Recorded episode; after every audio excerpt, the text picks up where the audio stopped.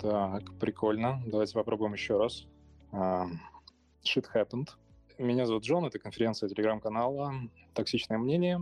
А, я ее провожу по вопросам подписчиков. Если у вас есть вопросы, то постараюсь на них ответить. Спрашивать меня о торговых сигналах бесполезно, потому что я придерживаюсь некоторых этических норм, которые идут в разрез с принятой практикой в, российской, в российском сегменте Телеграма, где людей снабжают инвестиционными идеями, абсолютно забывая о рисках. Полезно, наверное, меня будет спрашивать про фондовый рынок, ну, наверное, больше всего про портфельное управление. По крайней мере, в этой области я думаю, что у меня есть компетен... некоторые компетенции. Еще у меня есть экономическое образование, немножко я понимаю в экономике и совсем чуть-чуть понимаю в рисках. Поэтому, если есть вопросы, то смело задавайте. Дам слово. Да, чтобы задать вопрос, нужно поднять руку. Если руку не поднимете, то я не увижу, что вы хотите задать вопрос. Вот я вижу Алексей. Да, Алексей, пожалуйста. А, да, Привет. А, у меня вопрос такой э, по э, выбору отдельных компаний для инвестиций. А, ну вот, вы не раз а, говорили, что вы разбираетесь а, в именно выборе и оценке именно компаний. А, и вопрос, вот какие, может быть, параметры вы обращаете наибольшее внимание? Особенно интересуют а, такие параметры, которые не являются там мейнстримовыми, там типа стандартных там рост выручки, маржинальность. То есть на что бы еще вы обращаете внимание именно из какого, что полезное, на ваш взгляд, для анализа компаний? Этот вопрос задают на каждом стриме. На него ответить очень сложно, потому что кейсы каждый раз разные. И каждый раз на этот вопрос я отвечаю стандартно о том, что действительно нравится маржинальность, действительно нравятся денежные потоки, нравится рост продаж этих компаний. Это то до сих пор, на что я больше всего смотрю.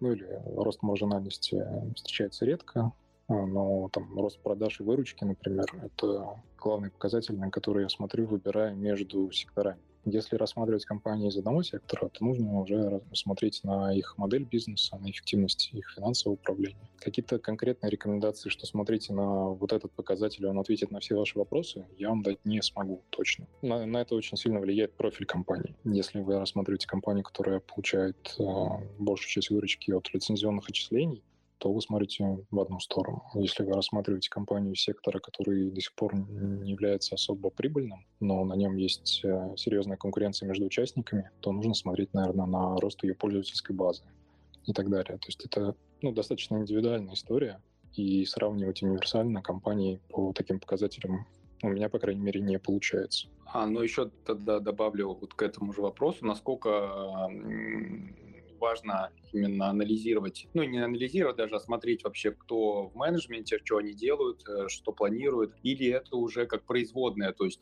условно нам достаточно смотреть показатели, и если они хорошие, то по умолчанию, значит, менеджмент делает все правильно, либо отдельно это тоже вы рассматриваете именно уже действия людей как таковых. По большей части, естественно, я смотрю на финансовые показатели, но и по ним уже делаю вывод об адекватности менеджмента. Но резкие заявления там генерального директора какой-нибудь компании, если он делает какие-то бредовые заявления и потом, руководствуясь этими бредовыми заявлениями, масштабирует свой бизнес, на это я обращу внимание, но таких кейсов у меня буквально там по пальцам одной руки можно пересчитать. Ну и да, важная ремарка, то, наверное, я не скажу, что я очень сильно хорошо разбираюсь, как выбирать компании. Это вы мне, конечно, льстите. Ну, давайте пойдем дальше. Следующий у нас Павел, насколько я вижу. Ну, здравствуйте, Павел. Задавайте вопросы, если есть. Павел, я вас добавил, вам нужно нажать на кнопочку. Хорошо. Я вот сейчас нажал на кнопочку, спасибо. А, ваш комментарий на тему валютных курсов, евро-доллар, если можно, там, доллар-фунт, если что-то можете на эту тему рассказать. Всемирный консенсус, доллар падает, евро растет. Ваши какие-то комментарии на эту тему? Вопрос про валюту всегда сложно э, комментировать, потому что Форекс рынок, он очень динамичный, зависит от кучи факторов.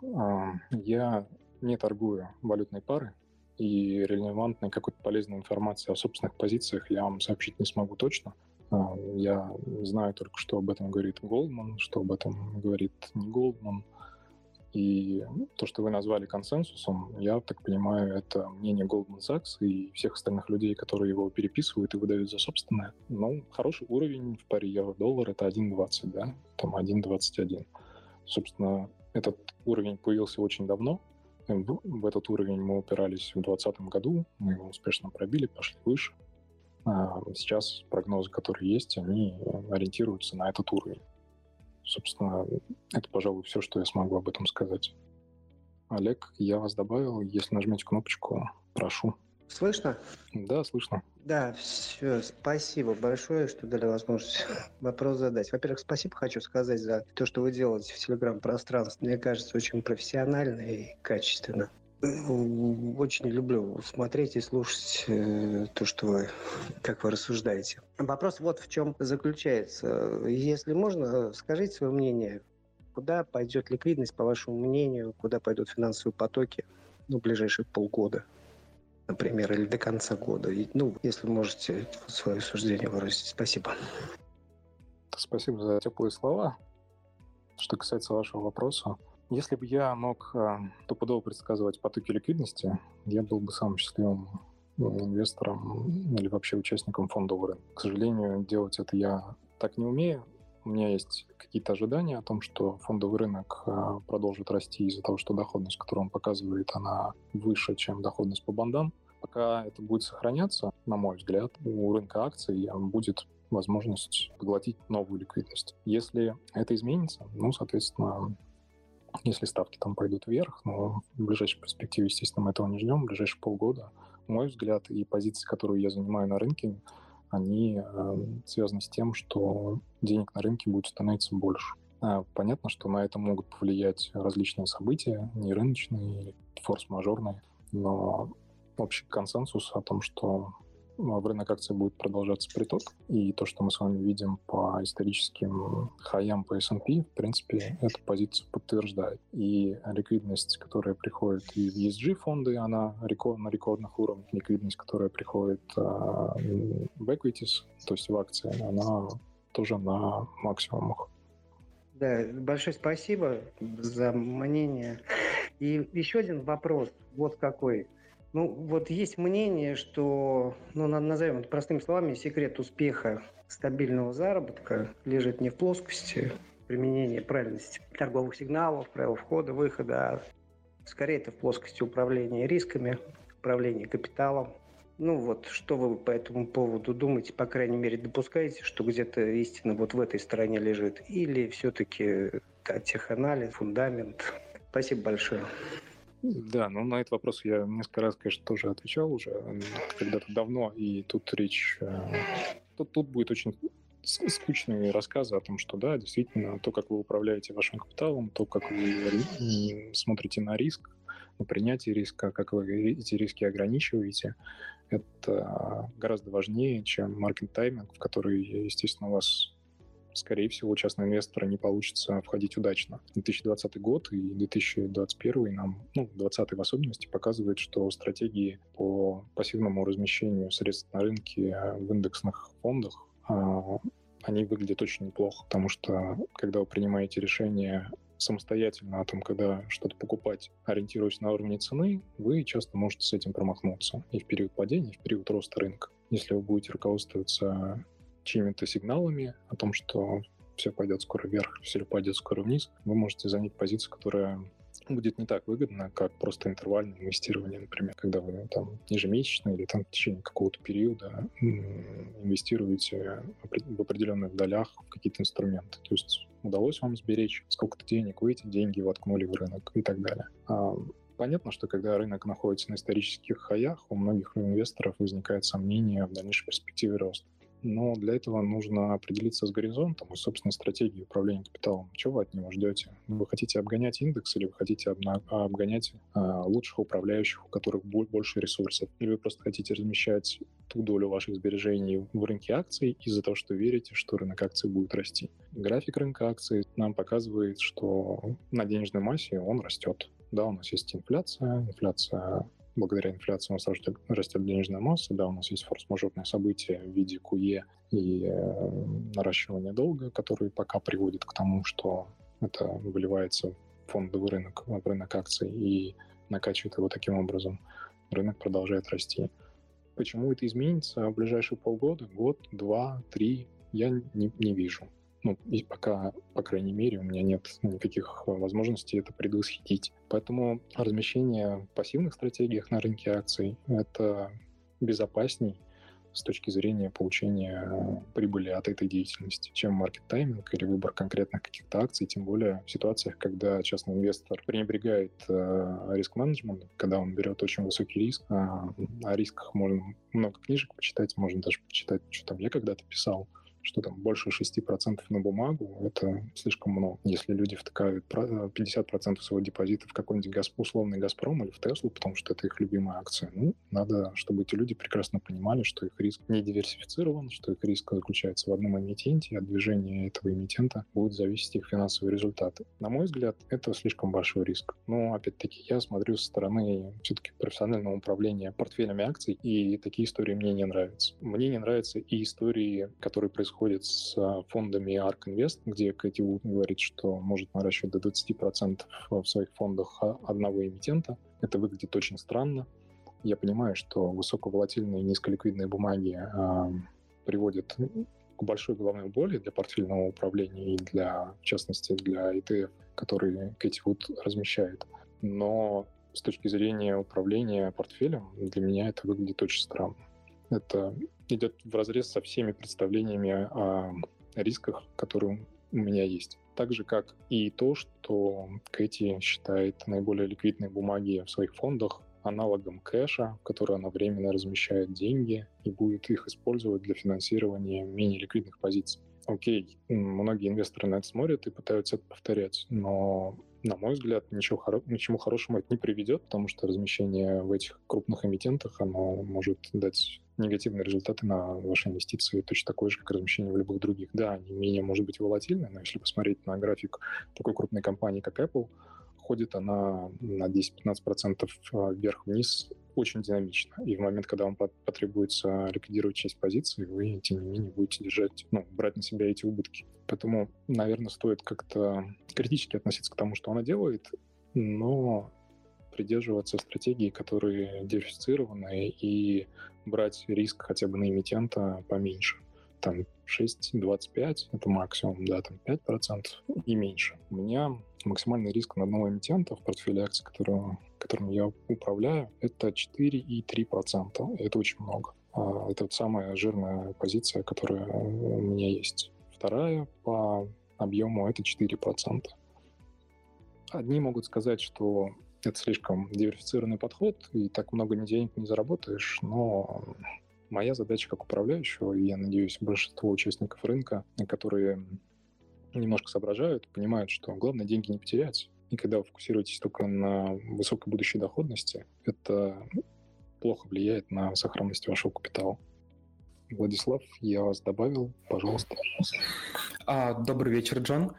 А, очень приятно слушать, точнее читать, а, ваше рассуждение про рынок, но хочется вот еще немножко глубже зайти. Вот вы часто говорите, что используете разные, ну, смотрите на разные факторы при принятии решений. А, к примеру, читая один из ваших постов про то, когда вы наращивали позиции по а NASDAQ, вы говорили, что есть множество факторов против такого решения, дегроссинг фондов, рост коротких позиций. Общий вопрос, а как вы оцениваете важность данных факторов? Ну, то есть это уже больше относится к вере, либо это все-таки есть какой-то именно расчет? Ну да, я так понимаю, вы прочитали эту публикацию про гипотезу веру и риск. Наверное, я следую гипотезе, гипотезе, в которой убежден. А, я смотрю на то, что изменилось с тех пор, как я ее сформировал, и пытаюсь оценить, насколько это вероятно. Но нет мат- мат-модели за этим нет. Я не квант, я таким образом это не считаю. Да, можно сказать, что, наверное, это относится больше к вере. Но опять-таки, когда а, наращивали позиции, если вы посмотрите на график, можно увидеть, что это было не самое удачное решение, и решение по поводу хеджа, а, оно оказалось гораздо удачнее, чем наращивание позиций. Ну, собственно, как у любого управляющего, да, у вас есть э, возможность использовать различные инструменты, чтобы хеджировать или там, стараться повысить доходность от ваших инвестиций. Я руководствуюсь в основном, я отбираю на более-менее нормальные компании, я стараюсь диверсифицировать, и я стараюсь э, ориентироваться на график цены в части поиска возможностей для просадки портфеля, чтобы в этот момент э, его захеджировать. То есть вот это дает мне преимущество, допустим, над индексом, э, ну, над бичмарком, на который я смотрю. Потому что, естественно, он э, не хеджируется, а я хеджируюсь. Угадываю, естественно, не всегда, но достаточно неплохо различные просадки. Понятно, спасибо. А еще один такой вопрос по поводу нарушенных поставок, которые были во время ковида. Ну и в частности, это привело к росту цен на полупроводники и а, остальные комплектующие. Как думаете, как быстро цепочки поставок, они восстановятся, и вот данный полупроводниковый голод, он пройдет? Ничего полезного на этот счет сказать, наверное, не смогу. Надо смотреть на то, как будут устанавливаться запасы на складах и, исходя из этого, что-то прогнозировать. Intel, когда запустит собственную фабрику через пару лет, как они собирались, наверное, к тому моменту голод уже будет не такой сильный. Или может и будет продолжаться, но запуск новых мощностей точно будет способствовать тому, что голод сократится. А в настоящий момент у нас ситуация достаточно грустная, потому что очень большой дефицит у нас полупроводников. Спрос на них точно будет расти, и он останется высоким когда будет насыщение на рынке электромобилей и всей остальной электроники, сказать тоже очень трудно. Если не будет никаких очень страшных историй со спросом, как мы видели в 2020 году, а, то спрос продолжит расти. Спрос сейчас стимулирует, а, и никаких причин для того, чтобы спрос ослабевал, я пока не вижу. Бьорн, я вас добавил. Если есть вопрос, задавайте. Э, здравствуйте, Джон. Я хотел бы задать вопрос. А на каких, э, в каких рынках вы наиболее сведущи? Например, э, есть люди, которые занимаются исключительно российским рынком. Есть люди, которые занимаются американским. Э, вы, например, занимаетесь в основном какими рынками? Американским, европейским, японским? Не могли бы, или, может, какие-нибудь сектора, в которых у вас есть более сведущее положение по сравнению со средним человеком? Не могли, не могли бы вы, пожалуйста, э, об, об этом рассказать? Спасибо. Очень громким будет заявление, если я скажу, что я в чем-то следующий. Я инвестирую на американском рынке через американского брокера э, в инструменты, которые доступны на американском рынке. Я умею торговать опционы и умею торговать акции. Если смотреть на рынок акций, то мне ближе бизнес технологических компаний, любая разработка, связанная с программным обеспечением. В этом я понимаю из-за того, что у меня есть там бэкграунд, связанный с, ну, с этим всем. Вот. Я не разбираюсь абсолютно в нефтяных компаниях. Я очень плохо разбираюсь в рейтах или реитах, как их называют на русском языке иногда компании старого формата, типа Procter Gamble и Johnson Johnson, в них я тоже не очень сильно разбираюсь. Ну, точнее, э, компетенции у меня каких-то гораздо выше, чем у среднестатистического инвестора, наверное, тоже нет. Вот, наверное, как-то так. Но в целом широкая диверсификация помогает мне сгладить эти пробелы. И пока то, что я вижу, результаты, которые показывают мой подход, они, в принципе, ну, меня удовлетворяют. Спасибо. Но вы диверсифицируетесь в основном по технологическому сектору, судя по вашим, э, потому что вы сказали, или вы в том числе вкладываете и в то, что, в чем вы, как вы сказали, не особо более сведущий по сравнению со, с основной массой инвесторов. Ну, например, те же, те же стар, старые компании вроде Procter Gamble. Procter Gamble момент. У меня есть 1,2% триема, ну, в смысле не капитализации компании, а в моем портфеле. У меня есть даже Procter Gamble, J&G, Johnson Johnson 1%, Procter Gamble 0,8%. Эти компании у меня тоже есть, несмотря на то, что я не супер разбираюсь в их бизнесе. Спасибо. Я поднял ИО. ИО, пожалуйста, задавайте. Добрый вечер. А, Наверное, тоже у меня будет пару вопросов. Э, я подписан на вас канале был, но пришлось отписаться в силу того, что слишком мало статей. Вот очень интересная информация. Возможно, она требует такой э, редко дозированной э, такого редкого объема, потому что, в принципе, сказать по рынку особо нечего, он выдается в виде направления. Если да, то тоже попрошу прокомментировать, потому что я с удовольствием подписал себя обратно на месячник. Вопрос заключается такой, а насколько, следующий, насколько а, такие, такие показатели, как РЕ, а, в настоящий момент из-за такой, из-за, из такой денежной массы стоит на них обращать внимание. Например, тот же самый Apple, он все фонды, которые дают советы, сторонние, прогнозируют рост до 200. Наверное, вот вопрос связан больше с технологической компанией в виде Apple, а также отрывом RE от реальности и его взаимосвязью с денежным. Спасибо. Да, спасибо за вопрос. Ну, первую часть по поводу того, что подписываться и не подписываться, это вы уж сами решаете. То, как это выглядит сейчас, оно скорее всего, так будет выглядеть и позже. Когда мне есть о чем сказать, я об этом пишу. Когда сказать не о чем, или мне не задают вопросов, я об этом не пишу. Просто так рожать публикации ради публикации или постить новости, которые ничего особо не значат, мне не интересно. По поводу ПЕ, ну, ПЕ, да, это традиционный вопрос, Пи на И, то есть цена к прибыли. Я смотрю на этот показатель только исключительно в сравнении компании между компанией или внутри сектора. Больше ни для чего мне он не полезен. Я смотрю на этот показатель в последнюю очередь. Инвестиционные решения на базе этого показателя я не принимаю. Насколько это эффективно или неэффективно, я исследований не проводил, сказать не могу. Но, на мой взгляд, он, ну, мне он не помогает. Ну, спасибо большое за ответ и за первую часть. Она емко, понятна. И за вторую, соответственно, точно так же про. Но если будет какой-то комментарий в сторону Apple, э, будет тоже очень здорово.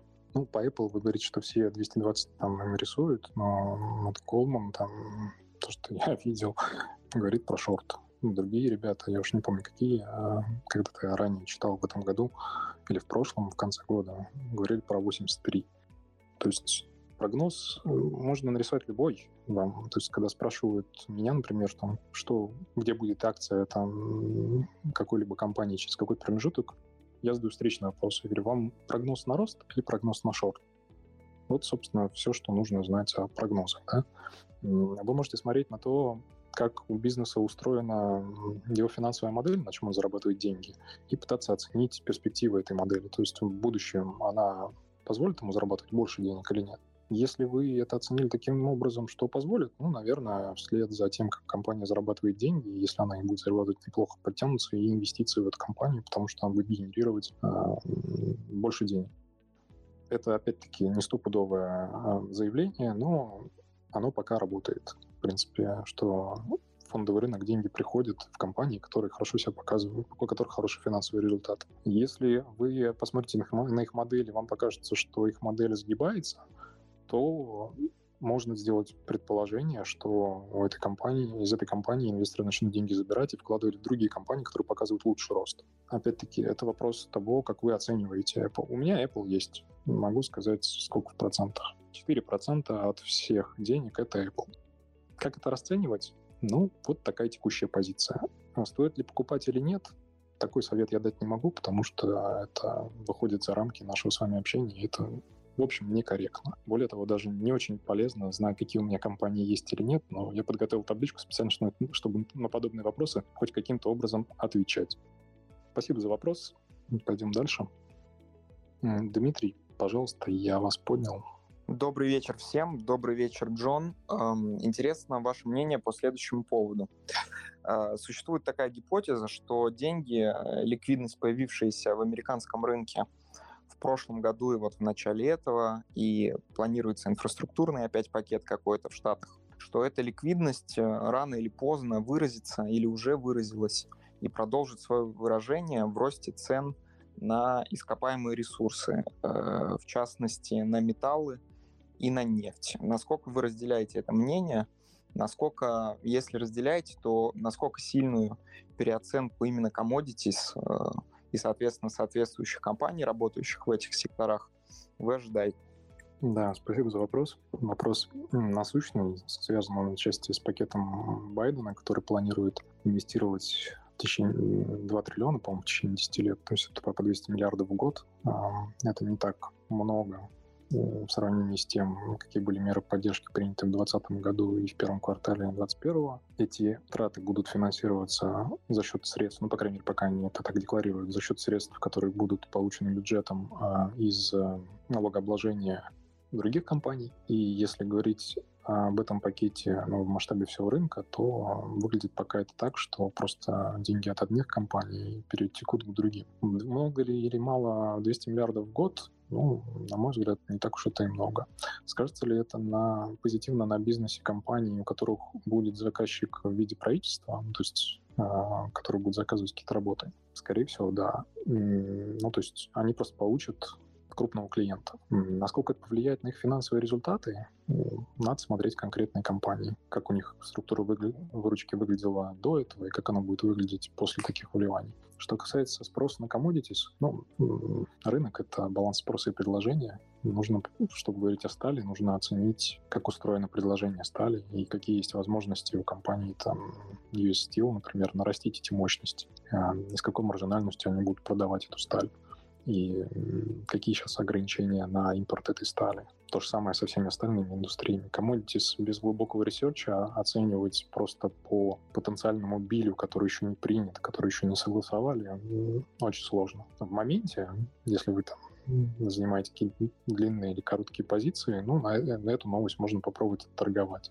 если, опять-таки, остальные участники фондового рынка на нее обратили внимание, и это вызвало какое-то движение цены долгосрочно, без глубокого research а, я бы никаких ожиданий на эту тему не строил точно. Принято. Спасибо за ваш ответ. Спасибо вам, что задаете вопросы. Следующий у нас, я не помню очередность, но я поднял Асю. Пожалуйста. У меня вопрос следующий. Есть ли у вас ощущение, что ликвидность фондового рынка уходит в крипторынок, и этот объем со временем будет нарастать? Учитывая новости, что инвестдома заходят, да, они там нам говорят, что они заходят в облигации, но по ощущениям они заходят в крипторынок. Ну, если коротко, то ощущения у меня такого нет.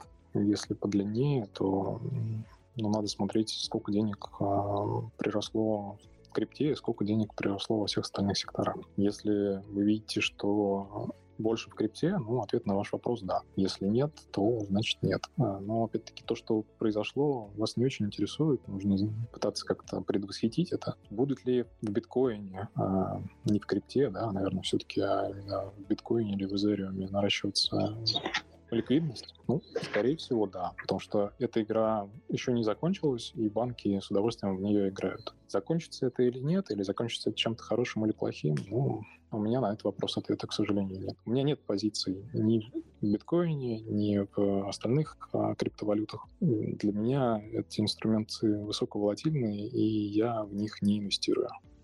Я, к сожалению, Ася, убрал вас из э, спикеров из-за того, что вы не выключили микрофон и фоновый шум. Если вы еще раз поднимете руку, то добавлю снова. Окей, Research, я вас поднял. Если у вас есть вопрос, задавайте. Окей, видимо, вопросов пока нет. Добрый вечер, все участники дискуссии. Эм, несколько вопросов позволю себе задать. После ноября и после выборов на фоне общего аппетита к риску было огромное количество данных про то, что на развивающиеся рынки идет большой поток капитала, а, в том числе от крупных институциональных инвесторов. И так или иначе рынок закладывает, что они, скорее всего, не могут ошибаться. Хотя эти потоки продолжались в том числе, когда рынки как бы были условно на хаях. Вот по вашему опыту, а, если большие деньги, фонды и там EPFR ы показывают, что на рынок идут smart money, должно ли это означать, что у текущего движения очень абстрактно и глобально, есть еще большой upside. А, или в целом ситуации, когда smart money ошибаются, популярны, как, например, вот недавняя история с хедж-фондом. Я никогда не руководствуюсь движением smart money для принятия собственных инвестиционных решений. Мне совершенно неинтересно смотреть на эти графики. Понял, хорошо. А, и второй вопрос тогда. В Европе и в Америке сейчас финансовая структура и инфраструктура уже очень сильно развита. В России пока что оставляет желать лучшего, развивается во многом не по самым лучшим паттернам. Вот а, может, у вас знакомые есть или вы общаетесь? Вот как вы оцениваете ситуацию в России с возможностью развития рынка в течение там 10 лет а, до развитости инфраструктуры, инвестбанков и так далее? Или это пока туманная история в ближайшем будущем? Спасибо. Я не люблю русский рынок. Я не инвестирую на русском рынке. Мне не нравится то, что на русском рынке делает регулятор. А мне не нравятся регуляции, которые этот регулятор вводит. Мне не нравятся практики, которые сложились на этом рынке. Оценить перспективы? Ну, окей, если у нас регулятор протрезвеет, если он начнет принимать нормальные регуляции и за ними следить, чтобы не было инсайд-трейдинга и так далее, и гоняться не за частными инвесторами в маленьком стакане, а за поведением крупных игроков. Если в России изменится ситуация с правами акционеров, если миноритариев не будут игнорировать, как игнорировали их а, все это время, может быть, да. А, мне в текущей ситуации, ну а текущая ситуация — это многолетнее президентство одного человека и практики управления страной, которые он использует, э, мне не кажется, что это возможно фондовый рынок строится на доверии к участникам. В ситуации, когда вы не можете доверять даже регулятору, ну, мне кажется, странно говорить о каких-то перспективах. Большое вам спасибо. Понятно. У меня короткий вопрос по поводу брокера. На каком брокере вы торгуете? И, ну, вообще, и почему выбор брокера у вас пал именно для фондовой биржи Америки на этого? Спасибо. Interactive Brokers делают это давно и как эм, физическое лицо и как юридическое. Почему Interactive Brokers? Потому что у них можно пройти compliance э, было с бенефициарами из России. А почему как физику Interactive Brokers? Потому что низкие комиссии, широкий выбор инструментов, а, достаточно удобно, хоть местами и сложновато торговать опционы, и они э, выглядят неплохо. Вы используете вот э, эту платформу, да, которая у них есть, Trading Workstation, но она у них универсальна, она у них на Java написана, и терминал, который Trading Workstation, выглядит одинаково и в Windows, и на Mac. И подскажите, пожалуйста, я, у меня просто был опыт с ними взаимодействия, но у них очень плохо работает поддержка, причем как э, вот именно чат их электронный, так и телефон. У вас был какой-то опыт свой? Был опыт, есть как позитивный, так и негативный. Если хотите как-то ускорить рассмотрение ваших заявок, лучше писать их на английском, писать на email а, и мучить э, техподдержку в чате и отправлять тикеты из э, интерфейса Messages или как-то так он, центр сообщений, по-моему, на русском называется. Там mm-hmm. можно создавать тикеты на разные истории. И, ну как, я создаю тикет, пару дней жду, с ними ничего не делают, я пинаю их в чате и говорю, пожалуйста, повысьте приоритет или расскажите, в чем проблема. На русском языке я предпочитаю с ними не общаться, опыта на русском языке общения с ними у меня позитивного нет совсем. Я один раз пытался, понял, что это черная дыра, и пишу только в английскую техподдержку. Да, один в один та же история, поэтому я у вас спросил. И последнее про брокера. Скажите, а, то есть вы не рассматриваете интрадей торговли в принципе, то есть вы как инвестор, да? Ну, да. Я... Меня все время троллят, что я как-то сказал, что я не трейдер, я управляющий капитал. Ну вот, называйте меня PM, портфолио менеджером. Как-то так. Ну, не особо это забавно звучит, это вполне себе уважаемо, поэтому я благодарю вас, спасибо за время. Окей, спасибо вам. А, я поднял барона. Господин барон. Да, здравствуйте. Э, по поводу терминалов, которыми вы пользуетесь, пользуетесь там Bloomberg, Refinitiv или используете более доступные инструменты, там Finviz, Simply Wall Street? Какой ваш любимый скринер для анализа, например? Откуда берете данные? Это первый вопрос. Второй вопрос по поводу Beta. Насколько вообще вам это интересно? Там, условно, там, carry, low size, э, моментум. Насколько это применимо вот в вашей, в вашей практике? И третий вопрос сразу задам, чтобы больше не поднимать руку. Недавно социальная площадка ИТОРа торговая отказалась от граждан Российской Федерации как клиентов. Может ли это быть связано с тем, что там у нас теперь в России э, там много налоговиков у руля, и, возможно, там поступает какой-то большое количество запросов там со стороны налоговой касательно иностранных брокеров. Можем ли мы ждать какую-то волну стихийную по этому направлению с другими брокерами, в том числе с ИБ? Спасибо. Я помню третий вопрос. Понял. Первый второй... вопрос был про терминалы, второй вопрос был про смарт-бета, насколько вообще это классно для вас и интересно, и третий это про ну, вот eToro и вообще все, что происходит с иностранными брокерами. Okay, и... понял, сори. Ну, у меня там два дня была температура высокая. Я... Поздравления. Окей.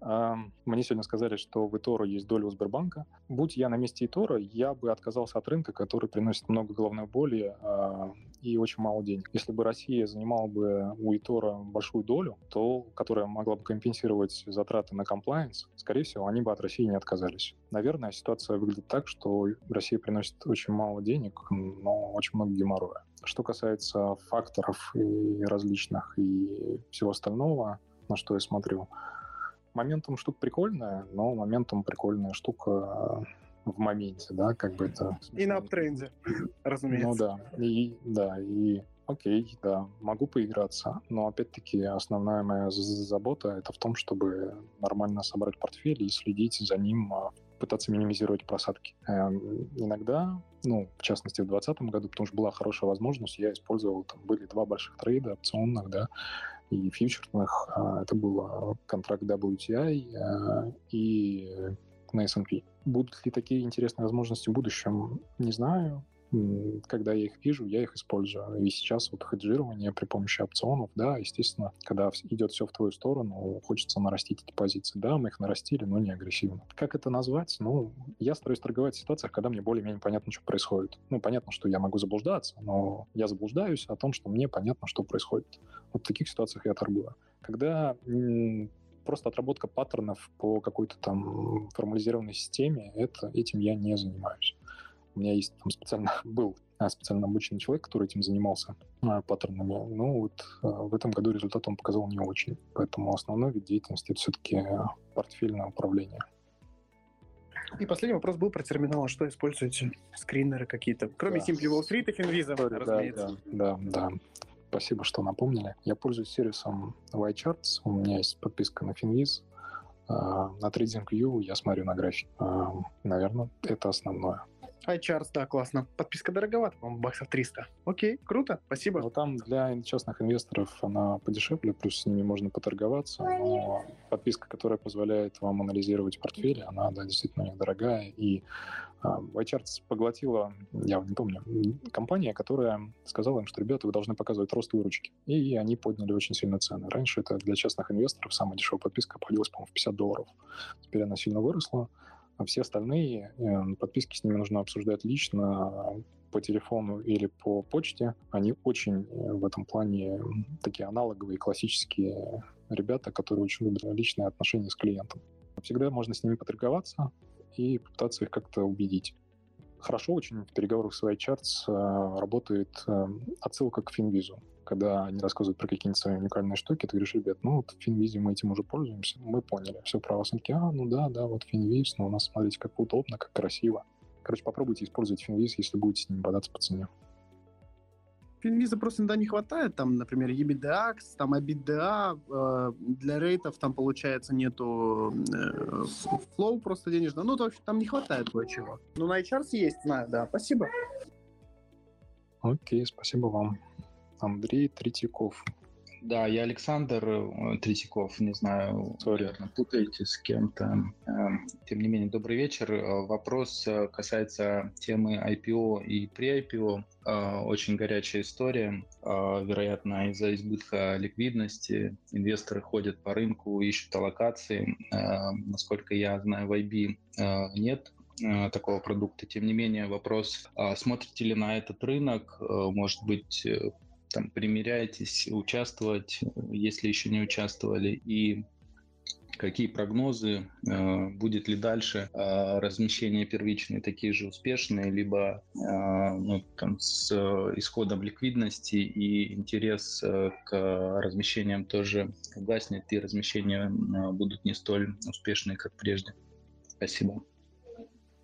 Да, Александр, извините, что я вас назвал Андреем, а, но сошлюсь опять на собственную мутную голову, извините. А, про IPO. В IPO не участвовал, в IB есть такая возможность, а, размещение которым они дают доступ, их количество и качество невелико. У нас сейчас, к сожалению, в конференции нет Антона Плотникова, который занимается этим во Freedom Finance. Он вам расскажет про IPO гораздо больше, интереснее, и в конце его рассказа вы отдадите ему деньги, потому что Антон у нас очень хороший sales как я смотрю на IPO? Точно так же, как и на покупку компании. Несмотря на то, что я в этом не, участвую, то если бы участвовал, я покупал компании, бизнес которых, на мой взгляд, выглядит лучше, а не просто все подряд. У меня недостаточно веры в то, что на IPO в 2021 году будет такой же, такой, таким же густонаселенным трейдом, как был в 2020. По крайней мере, пока мы видим, что тема немножко сдувается. Ну, собственно, раз не инвестирую, наверное, мое мнение, оно не очень релевантно ну, это высокорискованные инвестиции. А когда вы входите в IPO, вы не можете управлять ни размером позиции, ни чем на свете. Вы ждете, какая у вас будет аллокация.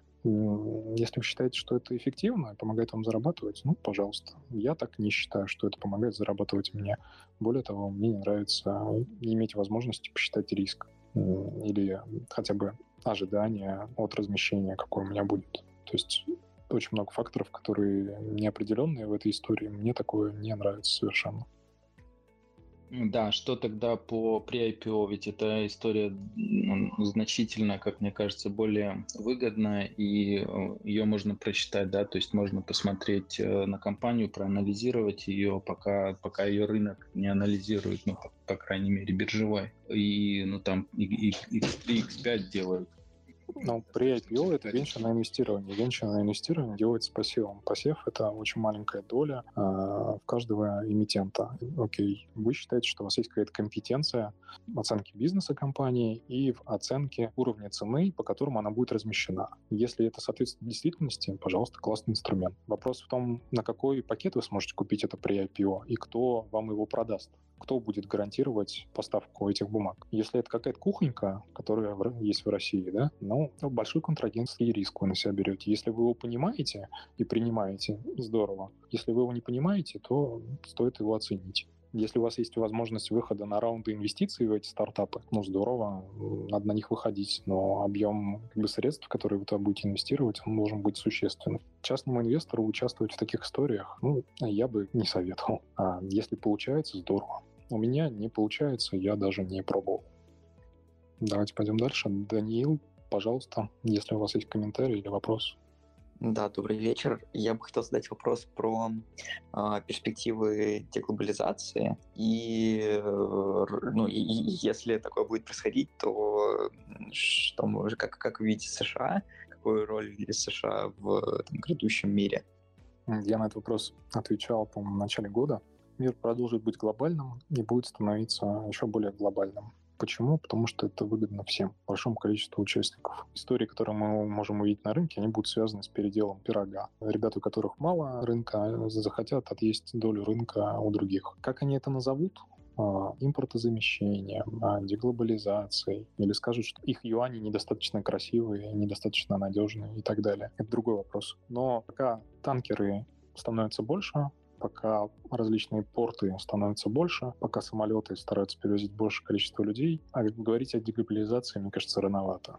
Если мы увидим тенденцию по сокращению всего этого, по сокращению объемов торговли, или когда компании и правительства начнут руководствоваться не ростом внутреннего валового продукта и не ростом их э, доли в мировой торговле, тогда, окей, можно говорить о деглобализации. Кто может себе позволить меньше внимания уделять глобализации? Компании, у которых не экспортоориентированные экономики. Компанию, э, не компании, а страны. Страны, у которых э, большой рынок внутренний но они останутся менее, они станут менее конкурентными, если они будут взаимодействовать с остальными участниками. Поэтому мне не кажется, что тренд на деглобализацию, он реален. Мы можем видеть какие-то его проявления в чем-то, да, там, локальные продукты или еще что-то, но это совершенно не говорит о том, что количество денег в глобальной экономике радикально как-то перераспределяется.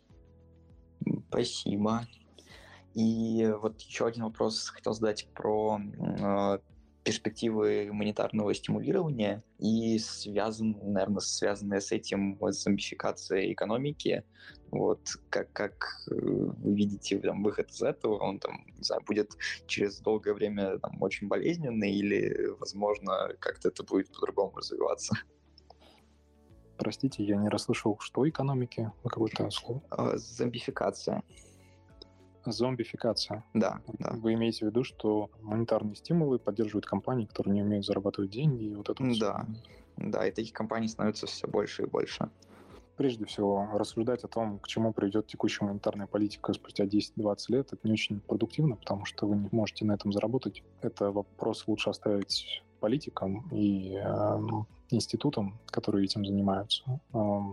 То, что делает Федрезерв, мне нравится. То, как они пытаются стимулировать спрос, американское правительство, мне тоже очень нравится. То, как они пытаются перераспределить деньги из финансовых активов в реальный сектор экономики, мне тоже нравится. А как это скажется на фондовом рынке? Ну, на фондовый рынок влияет еще куча других факторов, кроме этих. Поэтому однозначно сказать о том, что эти меры э, ультрапозитивные, ультранегативные, сейчас нельзя. О том, что пакет стимулирования, который принимал э, Дональд Трамп, окажет позитивное влияние на фондовый рынок, я писал. Тогда ну, ситуация мне казалась более прозрачной. Рассуждать о монетарной теории, ну, это нужно иметь какие-то академические знания, какие-то модели, которые э, о чем-то вам говорят. Экономисты сейчас об этом, все, что они пишут и рассказывают, это форма литературы и билетристика. Никто не знает, как будет на самом деле, никто не знает, какие решения примут политики и чем они будут руководствоваться в моменте. А прагматизм в этой сфере, он э, не ставится в главу угла. А действия Федерального резерва, которые мы видим, они тоже ситуативные. Да, естественно, Фед думает о, о высоком, но решения, которые он принимает, ориентированы на текущую ситуацию.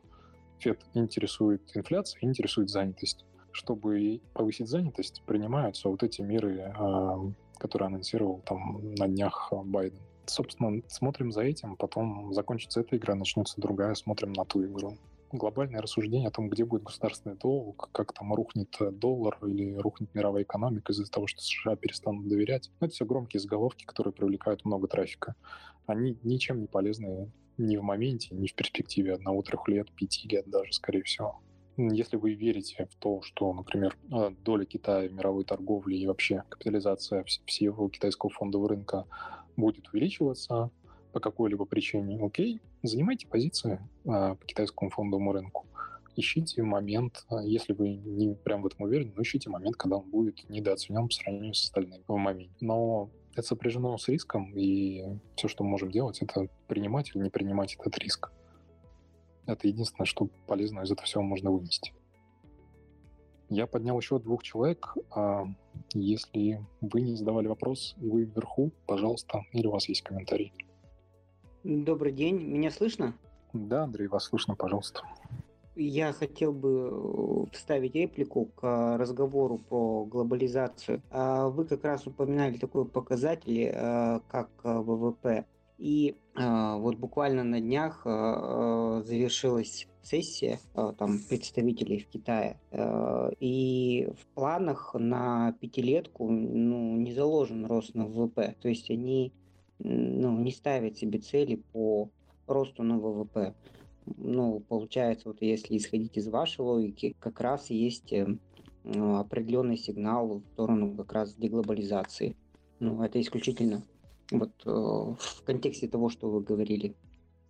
Окей, я вас услышал. То, что заявляет Компартия на сессиях, на, на таргеты, которые она ориентируется, это заявление хорошо, но это говорит лишь о том, что уровни роста ВВП не будут такими, наверное, впечатляющими. То есть Компартия не считает, что если она будет таргетировать уровень ВВП, это будет хорошо выглядеть.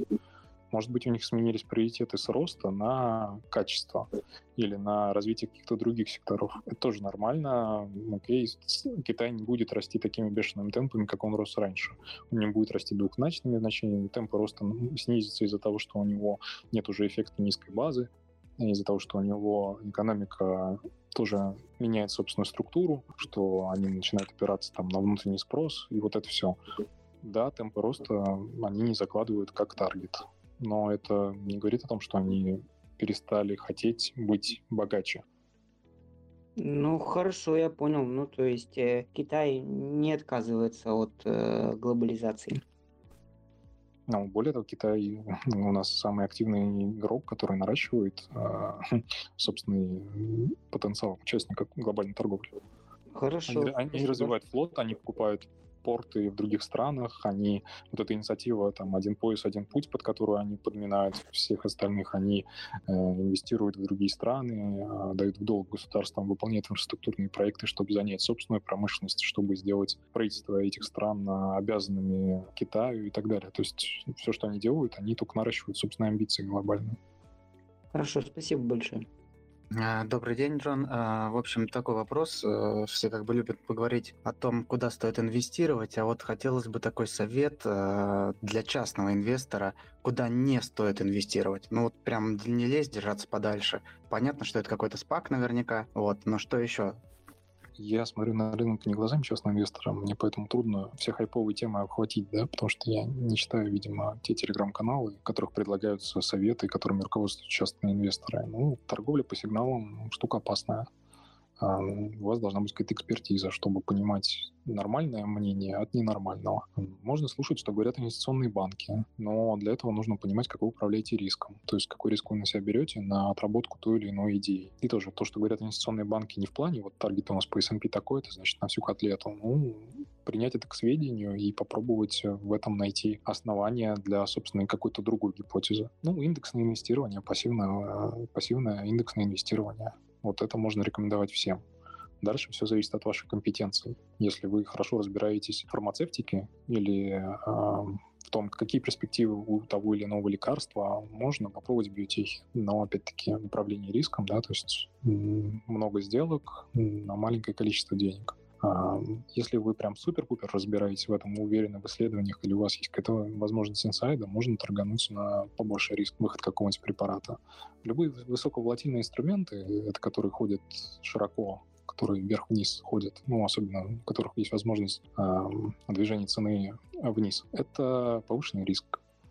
Самые скучные компании, они показывают самые скучные результаты. Это, собственно, написано там, не знаю, в каждом учебнике, наверное, по инвестициям. Если вы не особо разбираетесь в том, что происходит, и не хотите брать на себя лишний риск, ну, широкая диверсификация в индексные фонды. Если вы айтишник, ну, окей, наверное, лучше понимаете э, компании айтишные какие-то. Можете спросить там совета по технологическим компаниям у кого-нибудь, кто их покрывает своими ресерчами, ознакомиться с их выводами и принять решение. Но в целом на вопрос про сферического частного инвестора в вакууме отвечают всегда скучно и неинтересно. Да, индексное инвестирование, интервальные инвестиции. На этот вопрос нельзя дать универсальный ответ. Ну, я думаю, что примерно так. Можно вопрос один задать по поводу сказанного? Пожалуйста. Вы упомянули таргеты инвестбанков и так далее. А, я правильно понимаю, что они всегда балансируют как бы на двух а, сторонах? То есть, с одной стороны, им нужно закрыть позицию условно какую-то, да, потому что всегда же таргеты поднимают по чуть-чуть. То есть, там тот же Goldman Sachs условно по нефти давал сначала консервативные таргеты, потом понемножку их разгонял, хотя позиция там, ну, вероятнее всего уже была, да. И, соответственно, ну, таргеты повышаются порционно для того, чтобы больше был шанс оказаться правым и была возможность эту позицию закрыть. И с одной стороны, инвестбанки должны э, оставлять себе ликвидность со стороны там ритейла или еще откуда-то. С другой стороны, они должны давать нормальные прогнозы, чтобы не терять свою репутацию. Вот опять же, по вашему опыту и по знанию отрасли, насколько имеет смысл ориентироваться на таргеты инвест-домов? Или лучше их вообще не читать, а только по своим таргетам как-то э, стратегии устраивать? То, что выпускают инвестдома, у них есть разные подразделения, которые выпускают различный анализ. Есть ребята кванты, которые что-то там э, рассказывают, есть ребята стратегии, которые рассказывают, которые покрывают commodities или которые покрывают там широкий рынок и все остальное, или бонды. Research от research а очень сильно отличается. Те target ы, которые sell предлагает, ну, наверное, на них ориентироваться странно, потому что не для того их вам предлагают, чтобы вы на них заработали насколько выполнение уровней, которые говорит эта компания, влияет на ее возможности по привлечению капитала, я вам не скажу. Вряд ли это как-то коррелирует, потому что... Почему Goldman всем пользуется? Потому что он надежный. Через него можно проводить крупные сделки. Он знает всех а, компетенций, чем у Goldman, ни у кого на рынке больше нет. Поэтому капитал он привлекает за счет собственной крутости, а не за счет сигналов, которые он публикует. Оценить деятельность инвестбанка на базе сигналов у вас не получится. Ориентироваться на target ы, ну, опять-таки, зависит очень сильно от того, что это за research. Есть те, кто хорошо угадывает в квантах. Вот, например, в JP Morgan ребята неплохо угадывали в 2020 год, что будет происходить. Предыдущие различные их research и говорят о том, что будущие их research и будут такие же эффективные. На падающем рынке никакие их заявления о росте, о падении, они не коррелируют с реальностью. Когда селл-сайт выпускает какой-то прогноз по росту, ну, это просто желание загнать клиентов или успокоить клиентов. Как говорят люди, которые на рынке давно, они э, читают и некоторые бумажки просто смеются и считают, что эти бумажки выпустили, чтобы они поржали. Надо, наверное, наработать какой-то опыт э, или побольше а, почитать эти их ресерчи и почаще соотносить их с реальностью, чтобы сделать какие-то релевантные выводы о том, насколько то, что они пишут, это вообще адекватно или нет. Ну, у меня более-менее получается, по крайней мере. Ну, с одной стороны, да, я не слушаю банки, когда они говорят, все срочно бежим покупать золото, потому что у меня моя стратегия вообще не предусматривает там экспозицию в золоте, мне вообще плевать, и в целом я на все это смотрю очень странно. Пытаться таймить рынок по инструменту, котором у меня нет компетенций, на основании таргетов банка для меня кажется очень странной идеей. Если вы относитесь к их ресерчам как к дополнению к вашей какой-то там гипотезе или еще чему-то, ну, почему нет? Нормально. Вы можете посмотреть, что, окей, вот они говорили такие-то вещи, эти вещи сработали э, на таком-то рынке, в таких-то условиях и оценить, сейчас рынок такой же или нет. Мат-модели, которыми руководствовались в тот раз, они сейчас применимы или нет? А вы понимаете вообще, чем они руководствовались? Если не понимаете, то, наверное, очень странно пользоваться их советами. Таргеты по конкретным эмитентам, там, в рост, не рост, ну, я на это не смотрю. А я читаю это как не знаю, как сообщение в телеграм-канале какого-нибудь друг, любого другого человека о том, что он думает. Если это какой-то research, э, за которым есть ну, интересные мат-модели, ну, почему, почему бы нет, почему не прочитать? Но, опять-таки, как элемент просто в системе поддержки принятия решений, наверное, не больше. Большое спасибо за подробный ответ. Спасибо. Ну, мне каждый раз кажется, что я просто несу бессвязно, бессвязный поток слов, но если что-то оказалось полезным, ну, хорошо. Я кого-то еще поднимал, к сожалению, не помню имени. Если у кого-то есть вопросы или комментарии, или тезисы, или давайте скажите мне, что я не прав. Я с удовольствием выслушаю вашу позицию. Это даже будет гораздо интереснее, чем, чем вопросы. А, привет, Джон. Еще раз. А, что ты думаешь про... Вот, ты говорил, что на рынке очень важно доверие между, условно, трейдером и контрагентом. А что ты думаешь про перспективы блокчейна именно как технологии, то есть не про то, где будет биткоин, где будет эфир, а именно про э, преобразование блокчейна и замена э, брокеров, замена э, брокерского прошлого на новое светлое блокчейновое будущее. Про блокчейн мы в последнее время говорим очень часто. Мне, я вот, не знаю, за последнюю неделю, наверное, раза три участвовал в обсуждении блокчейна. В том как, виде, в котором он выглядит сейчас, и то количество ресурсов, которые блокчейн потребляет сейчас, он не, не может заменить системы с центральным контрагентом. То есть построить клиринг с блокчейном мне представляется невозможным на текущий момент. Ну, я старый дед, и поэтому моя позиция по блокчейну, она очень консервативная. Блокчейн может быть хорош для построения систем, для которых доверие очень важно, но которые совершают небольшое количество транзакций на текущий момент. А, то есть что это? Это, например, какая-нибудь там реестр недвижимости и так далее. Вот такие штуки.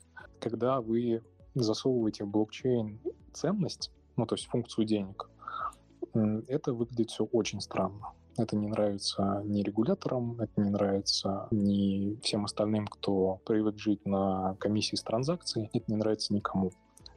Ну, то есть это как в качестве примера, вот сегодня мы с ребятами обсуждали, я привел, что у вас есть блокчейн-транзакция, в которой э, зашито ваше право собственности на квартиру. И вместе с этим правом по этой блокчейн-транзакции вам переходит оплата за эту собственность. Но это очень странно. Сферический блокчейн в вакууме, который покроет все сферы жизни, на текущий момент при текущих технологиях и вычислительных мощностях невозможен. Децентрализация таких историй, она ограничена то есть и сейчас есть там распределенные базы данных, которые зеркалируются и находятся у разных участников, которые обеспечивают э, и сверку, и доверие между ними. То есть блокчейн — это не единственная технология, которая позволяет участникам друг другу доверять. А, и все проблемы с имплементацией блокчейна в реальную жизнь, то есть в реальный финансовый сектор, они наталкиваются на очень серьезные проблемы правовые. Потому что как вы, как вы отмените эту транзакцию, если вы не можете на нее повлиять?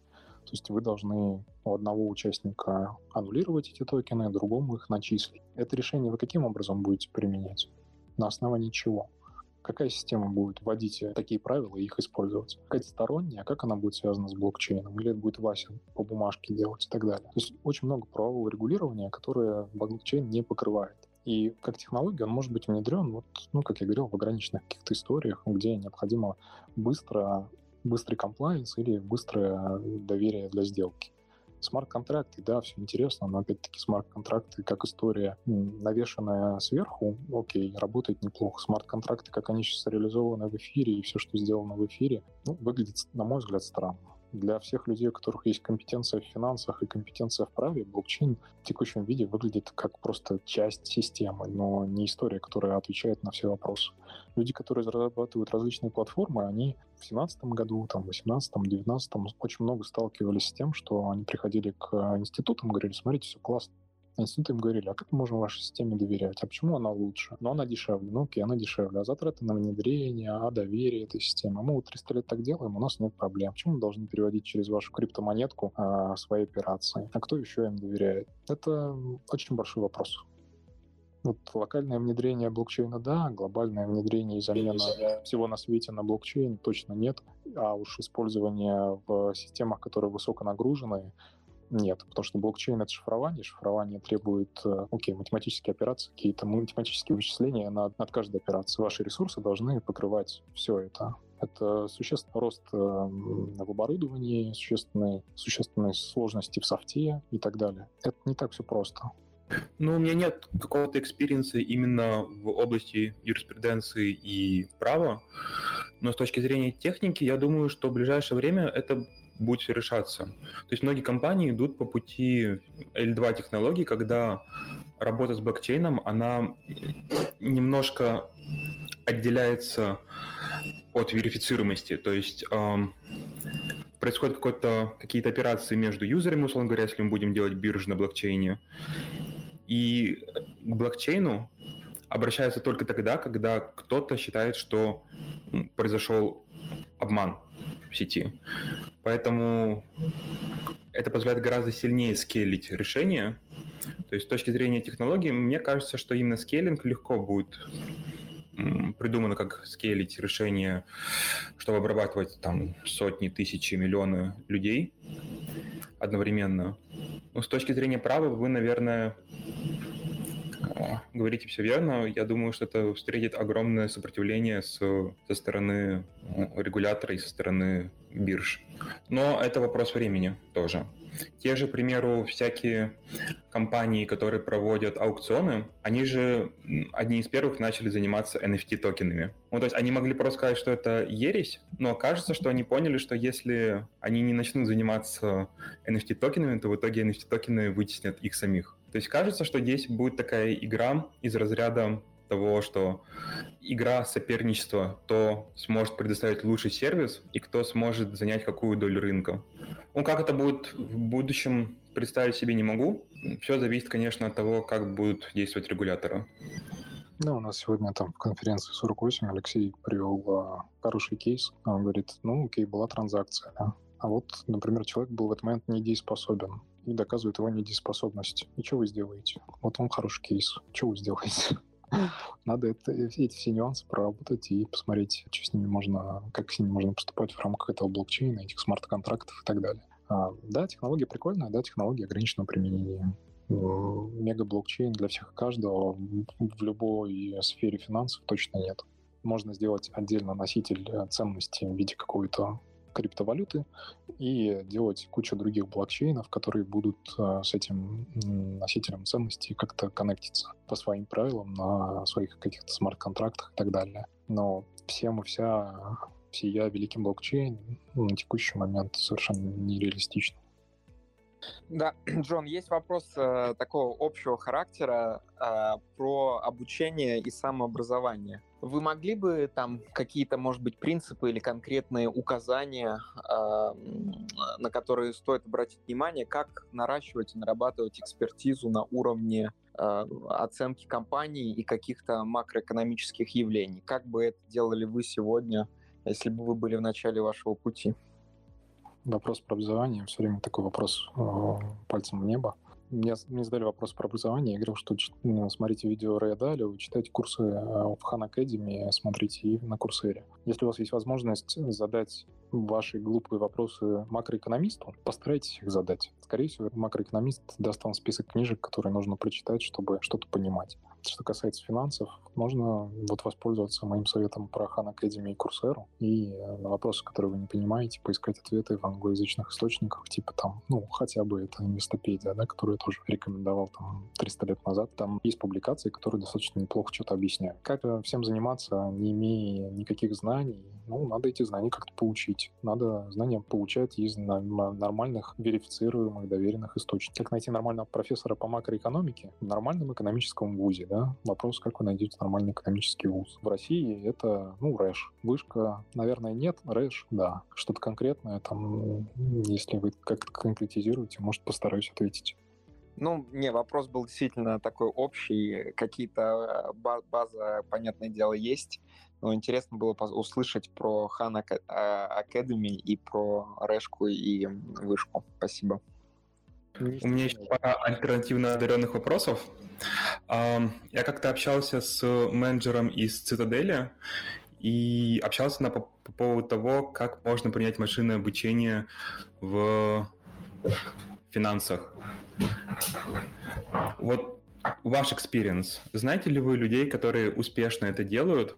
А, не для предсказания цен, может быть, какие-то более хитрые способы, к примеру, pricing опционов, либо pricing каких-то дериватив, сложных деривативов, то есть производных а, инструментов. Потому что из того, что я услышал от чувака из Саделя, несмотря на его experience в PhD по Computer Science, дальше линейной регрессии и дальше какого-то самого базового анализа они не уходят. Ну, в экономике ML используется, но экономика в роли догоняющего. Ну, как ML — это технология от SAHI, да, Machine Learning. То есть у вас есть конкретная задача, а вы собираете кучу дат и пытаетесь решить эту задачу. Поэтому про применимость в финансах ML надо спрашивать э, ребят из банков, которые этим занимаются. Это неплохо для комплайенса, это неплохо для страховых компаний. А, что касается фондового рынка, у меня истории, где это было успешно и хорошо, нет.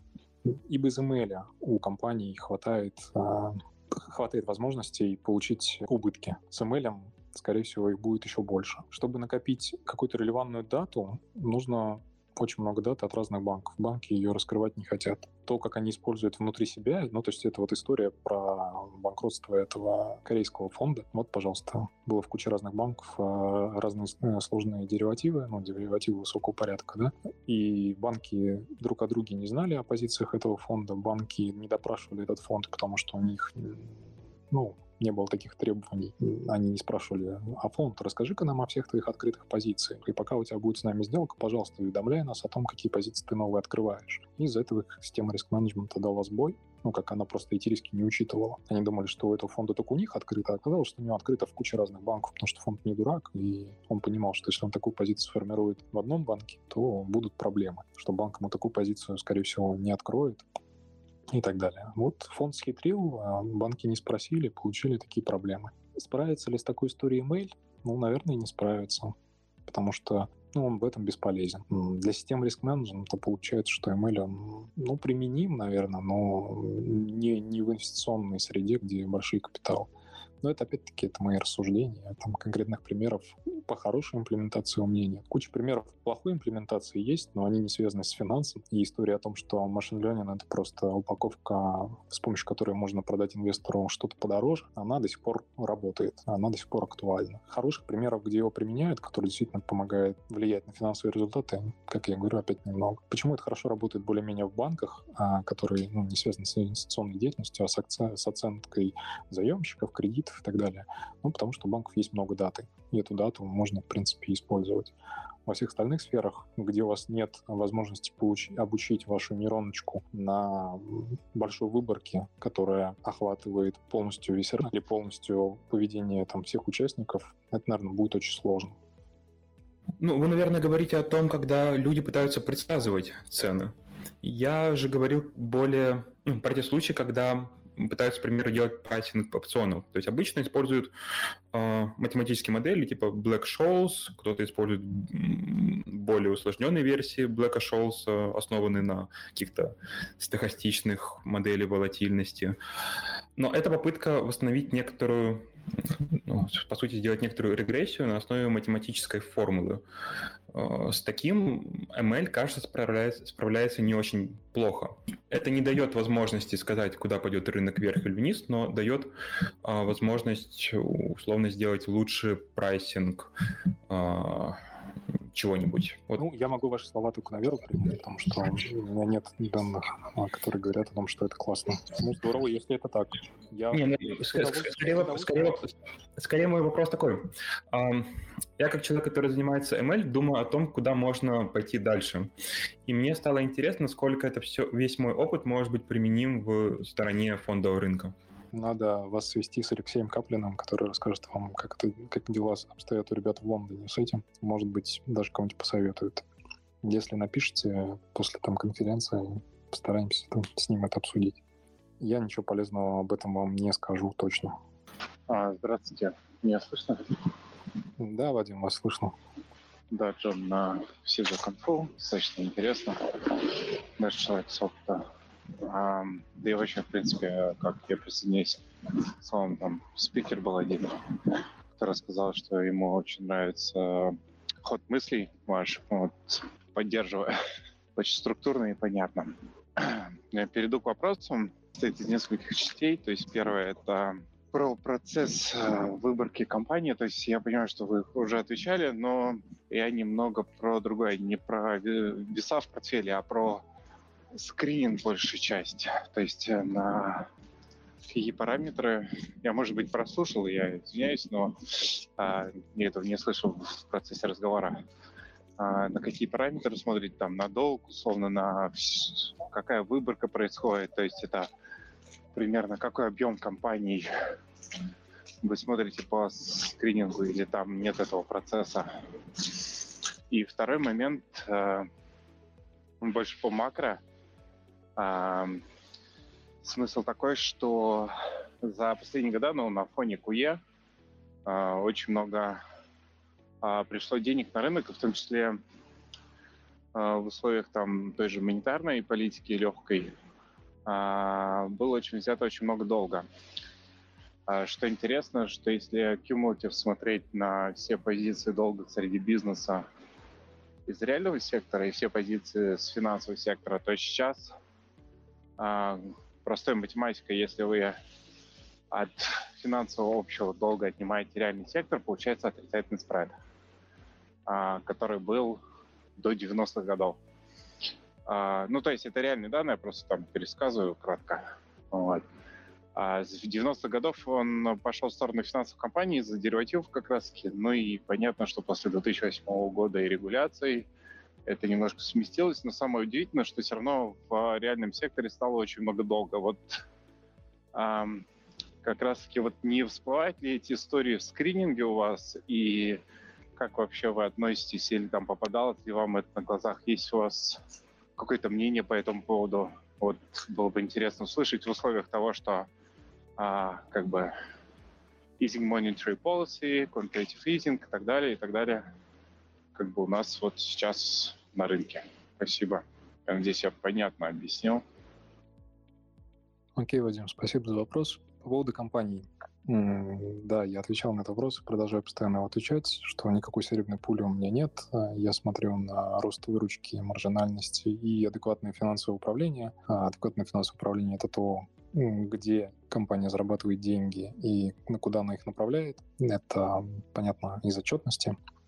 Опять-таки, это сильно э, зависит от сектора, а, какие практики приняты в одном секторе, в другом, а, какие практики приняты, э, если у вас выручка от клиентов, какие практики, если у вас выручка на лицензиях, и так далее. Никакого универсального скринера под это все у меня нет. Как правило, это тоже я в мае 2020 года точно об этом говорил. Я смотрю на компании, которые мне понятны. То есть я, у меня есть track record какого-то research а, я понимаю, как зарабатывает Microsoft, Apple, Amazon, Tesla там и так далее, и все остальные компании. Я опираюсь на этот трек-рекорд. То есть у меня есть понимание, как это работает после отчета или после нескольких отчетов, когда мне нужно принять решение по какой-то компании, я смотрю, что с того момента изменилось, и пытаюсь эти изменения как-то оценить. То, что они делают, это адекватно тому, что они а, рассказывают инвесторам адекватно ли это их ожиданиям по выручке или доли рынка. Если компания заявляет, что, ну, в проспектах пишет, что вот, мы будем наращивать долю рынка, там, тра-та-та, но выручка у них э, падает, и на R&D они не тратят, логистикой они не занимаются и так далее, ну, это как-то странно звучит, да. Как правило, компании, которые мне больше всего нравятся, они на рынке ведут себя адекватно.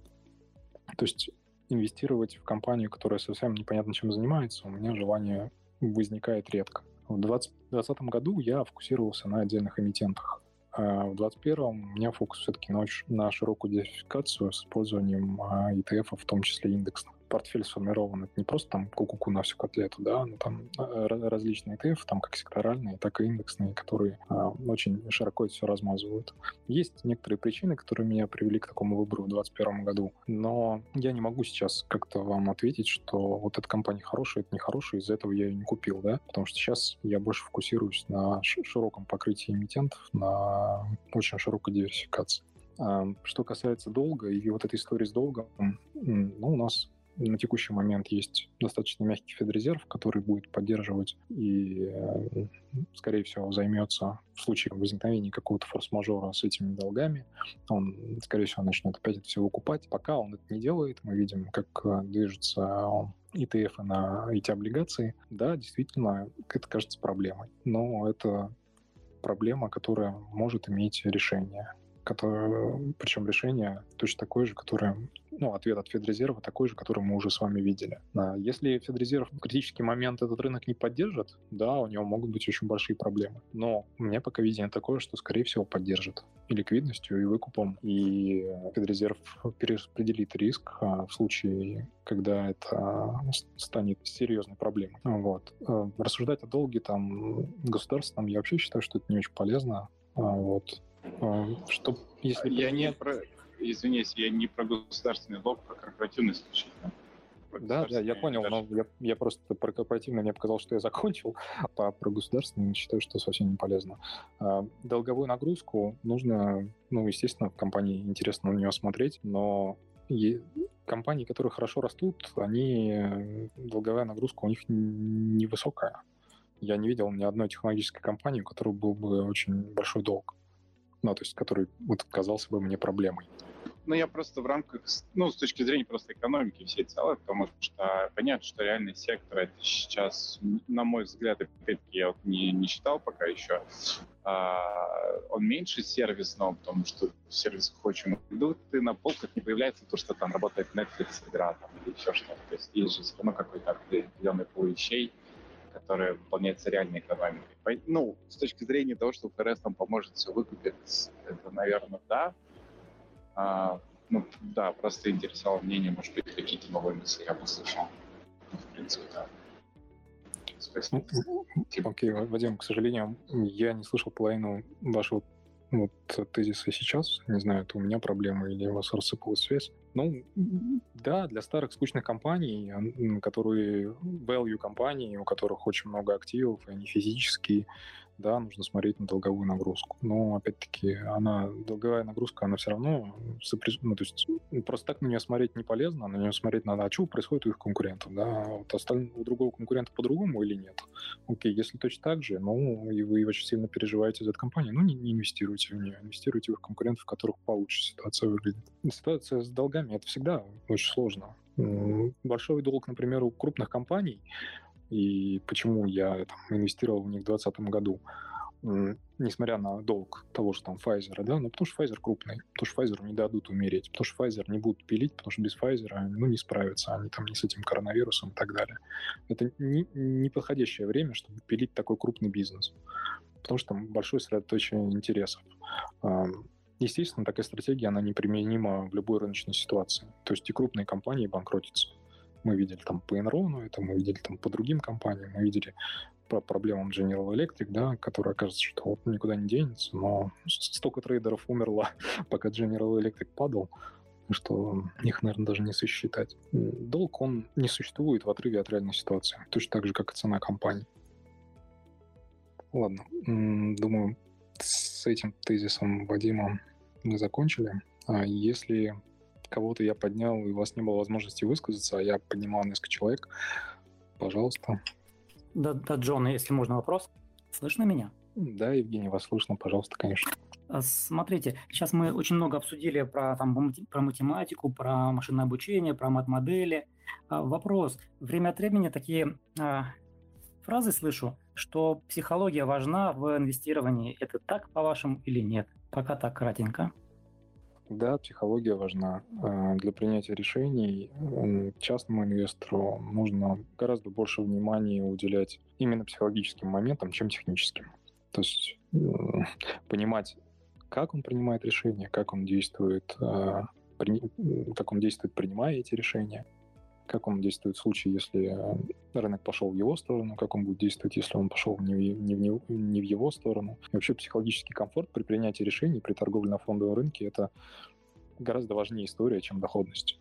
К такому пониманию приходит там, спустя определенное время, когда было много раз больно на фондовом рынке, когда уже есть трек-рекорд убытков, как правило, а вот молодому инвестору, который приходит на фондовый рынок, это объяснить очень сложно, потому что а, каких-то четких критериев для этого нет. Люди разные, люди по-разному воспринимают как прибыли, так и убытки. Толерантность к риску у людей тоже разная. И вообще риск, который люди готовы принимать, он тоже разнится. Это очень важно. И очень важно сначала разобраться с собственной головой, с собственными там когнитивными искажениями, а потом уже пытаться это использовать для принятия решений.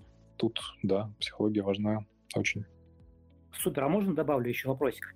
Значит, э, все советуют Канемана почитать, думай медленно, решай быстро, да? А что-нибудь еще посоветуете из литературы? У меня есть набор книжек. Если в этих книжках ничего нет, то, наверное, кроме этого ничего не посоветую. Я там публиковал несколько раз. А, но вообще про когнитивные искажения можно не только у Канемана читать. Есть там ромашка с этими искажениями и куча публикаций на Википедии, которые ссылаются на научные статьи с экспериментами и так далее. То есть, пожалуйста, рассматривайте это на ромашку, ищите в собственном поведении вот эти проблемы. Очень интересно. Канеман, он про исследование говорит, вот смотрите, мы делали такое исследование, вот как прикольно это работает. Сапольский больше говорит про у него есть лекция, цикл лекций по поведению человека, или как так, или биология поведения человека, где он рассказывает о факторах, которые влияют на принятие решений. И приходит там к выводу о том, что свободы воли у человека нет, все его, все его решения обусловлены теми или иными факторами. Вот надо как-то попытаться в своей голове это взвесить и понять, э, чем вы руководствуетесь, когда принимаете то или иное решение. Штука очень полезная, очень занятная, и можно не один вечер провести за этим а, там, с каким-нибудь близким или собеседником, отыскивая друг друга когнитивные искажения в той или иной ситуации. Про когнитивные искажения у Сережи был эфир, я не знаю, записал он его, не записал. Может, будет полезно. Сережа — это Сергей, который у нас вот Финсей, телеграм-канал. Он про такие штуки, по-моему, то ли пишет, то ли общается. Так, рук больше нет. А, если у кого-то есть вопросы, тезисы, комментарии, или вы хотите со мной поспорить, я с удовольствием поспорю. Если никто не поднимает руку, никто ничего не говорит, то, наверное, будем расходиться скажу комментарий. А, все это связано с тем, что человек не знает будущего, да, поэтому вот все эти вот метания, да, психологические, они связаны именно с этим. То есть человек не знает, что будет э, завтра, то, что будет на бирже, тем более не знает, да. Ну вот и как-то пытается себя успокоить тем, что строит модели. Вот, видимо, с этим все связано. Я писал там, публикация называется «Гипотеза веры и риск». Вот можете почитать, в принципе, в рамках и, и, и этой зависимости оно все хорошо укладывается. Ну да, инвестор — это на фондовом рынке все решения вы принимаете в условиях неопределенности. Если вам кажется, что а, вы принимаете их в условиях определенности, скорее всего, вы заблуждаетесь и, что-то не учитываете. По какой причине вы это не учитываете? Может быть, из-за когнитивных искажений, то есть излишней какой-то убежденности в том, что вы все хорошо понимаете. Может быть, наоборот, из-за неэффективности рынка вы действительно нашли что-то. Именно нужно постоянно задавать себе вопрос, почему я считаю, что я прав и пытаться найти на него ответ не на когнитивных искажениях, не на, уби- на слепой вере и убежденности, а каким-то более интересным способом. Поэтому люди обращаются к математике многие и так далее. Я добавил Макса и ИО. Вы поднимали руки, если есть что сказать, прошу. Вопрос такой у меня. Вы заняли, затеяли разговор по теме психологии. И мы с партнером разрабатываем, скажем так, программу, которая основана на том, что пока все ищут иголку в стоге сена, те самые там 2,5%, которые выигрывают на рынке против 97%, и пяти, которые проигрывают, и, собственно, делаем а, условно обратную ставку. То есть ищем игроков, которые часто проигрывают. Понятно, что модель психологии, если человек не обучается, то эта модель у него работает постоянно, пока он не сольет весь капитал и не уменьшит количество сделок. А, и буквально подключаем таких людей к своим, своей системе и делаем обратные ставки. Вот весь год мы делали ставки противовес тем, которые делают эти люди. И, собственно, идея показала какую-то свою, нельзя сказать, значимость или э, работоспособность, но, тем не менее, эффективность. А, мы обратились к математикам, но, к сожалению, вот э, не смогли найти ту сферу, э, может быть, математического анализа или э, с ним связанного, как, чтобы люди нам смогли перевести психологию буквально в формулу. Вопрос заключается в следующем. Не сталкивались ли вы с такими исследованиями? И, возможно, э, можно что-то почитать на эту тематику интересный у вас подход. А, нет, я с такими исследованиями не сталкивался, ничего полезного не скажу. Но это действительно звучит интересно с той точки зрения, что да, мы знаем всю эту историю о том, что там 8% инвесторов теряют 8% денег в течение там 80 дней, да, ну, эту классическую мантру, которая уже стала притчей в языцах. И очень интересно было бы посмотреть на вот здесь, кстати, наверное, email подошел бы, но для этого нужно собирать данные, видеть, что человек по каким-то формальным критериям определять его молодым, ну, там, неопытным инвестором и пытаться торговать против него. Mm-hmm. Ну да, это звучит неплохо, звучит интересно. Но тут у вас будет все равно очень большой разброс результатов, и вам нужно будет как-то... Эм, ну, то есть есть люди, которые быстро входят, быстро выходят и теряют. То есть вам нужно э, сформулировать как-то, как вы будете фронтранить, то есть на каких условиях. То есть вам нужны данные о том, когда он открыл и закрыл, или когда он собирается открыть, когда он собирается закрыть сделку. Потому что если этот инвестор очень там, активный, и он совершает кучу сделок, а вы будете вставать, э, ну, неправильно выбирать тайминг, то для вас это будет серьезной проблемой. Ну, прикольно. Вот Цитадель с учетом потока от Рубингуда, который они ну, там, они платят им за ребейт, да, там, если они видят действительно все сделки а, на долю какую-то а раньше секунды, то могли бы такую стратегию попробовать отторговать, и их результаты было бы очень интересно посмотреть. Я не знаю, какой, какая у вас инфраструктура, откуда вы берете данные, но если у вас так получится, это будет прям очень прикольно. Но с точки зрения там, науки, так вообще классно посмотреть, как это все работает. А, спасибо за комментарий. Ну, конечно, это учитывается, а, то, что было сказано. Скорость сделки. Мы фактически тут же подключены к терминалу и видим а, саму сделку и видим, а, и видим степень ее риска. То есть есть какие-то определенные прогнозы психологические, психологическая модель каждого человека, которая прогнозирует, что, скорее всего, он закроет эту сделку в маленький убыток или э, будет пересиживать его, ну, что для нас является э, моделью заработка. А основывается все это на Младинова, на книжке Младинова «Совершенная случайность», когда их исследование а, управляющих хэдж-фондов показало, что все их ставки равны 50 на 50, то есть они ложатся прямо на кривую Гаусса, и, соответственно, это чистая случайность и чистая удача, если не инсайт, когда управляющий хедж-фонд же делает плюсовой год. А, и, соответственно, психология заключается в том, что человек убытки не готов терпеть, поэтому сидит в них дольше – а прибыль не готов терять, поэтому сидит там 1-2% и старается ее снять. Ну, что, конечно, не работает с э, профессиональными трейдерами, а работает только с новичками. Если у вас получится, то прям обязательно опубликуйте это в виде научной работы. Прям весь рынок побежит читать. Если будет еще большая выборка, вообще классно. Ну, не только рынок, но и как академическая работа, это будет очень интересно. Спасибо еще раз за комментарий. А, прям приятно с темой слышать человека, мнение которого я очень уважаю. Я в самом начале писал, что на канале было мало выборов, но я отписался, потому что мне показалось, что канал просто забросился. Ну, как бы, может быть, никто не подписан, и один, одна-две статьи говорят о том, что, наверное, человек больше канала не ведет. Но сейчас я услышал и понял, то, услышал то, что, собственно, я и хотел бы услышать слышать то, что имеет смысл выдавать информацию только в тот момент, когда она действительно требуется и появляется. Спасибо еще. Ну, окей. А, спасибо за теплые слова. А, Макс, вы поднимали руку. Добрый вечер. А, у меня, в общем, есть э, два вопросика. Я бы хотел бы вот уточнить. Вы на канале не писали про UST.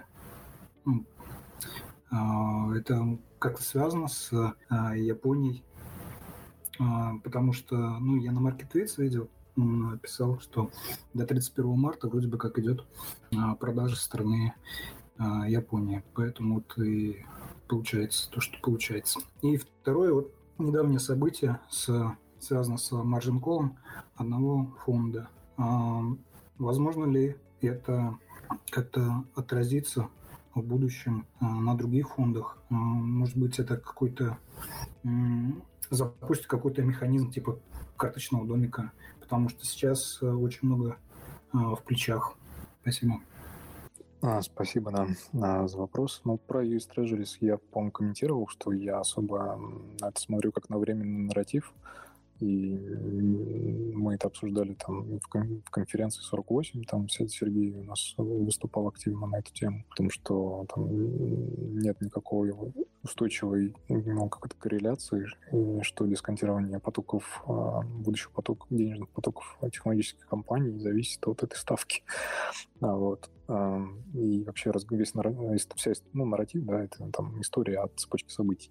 Вот нарратив, понятно, на рынке очень важен, он движет участников, но за этим нарративом не всегда есть какой-то классный, интересный фундамент. Вот за этой историей я фундамента не видел.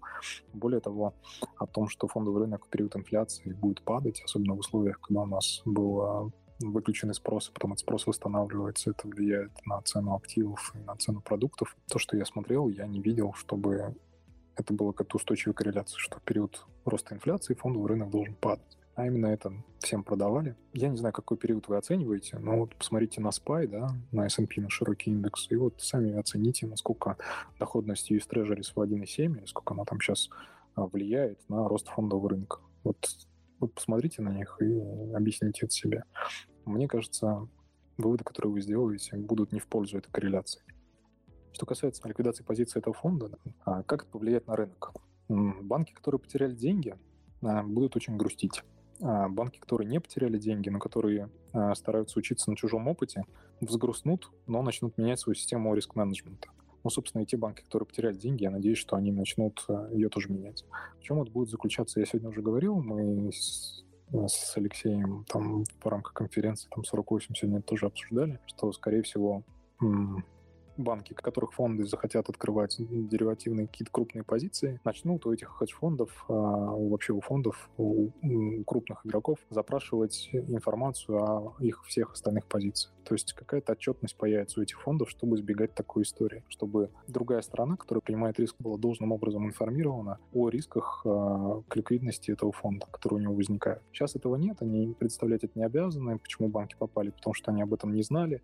Возможно, это будет в рамках регуляции какой-нибудь СЕК. Э, возможно, это будет просто внутренними документами обусловлено этих инвестиционных банков, которые продают им такие структурные продукты. Никаких препятствий для этого я не вижу. Вопрос в том, захотят ли хедж-фонды раскрывать.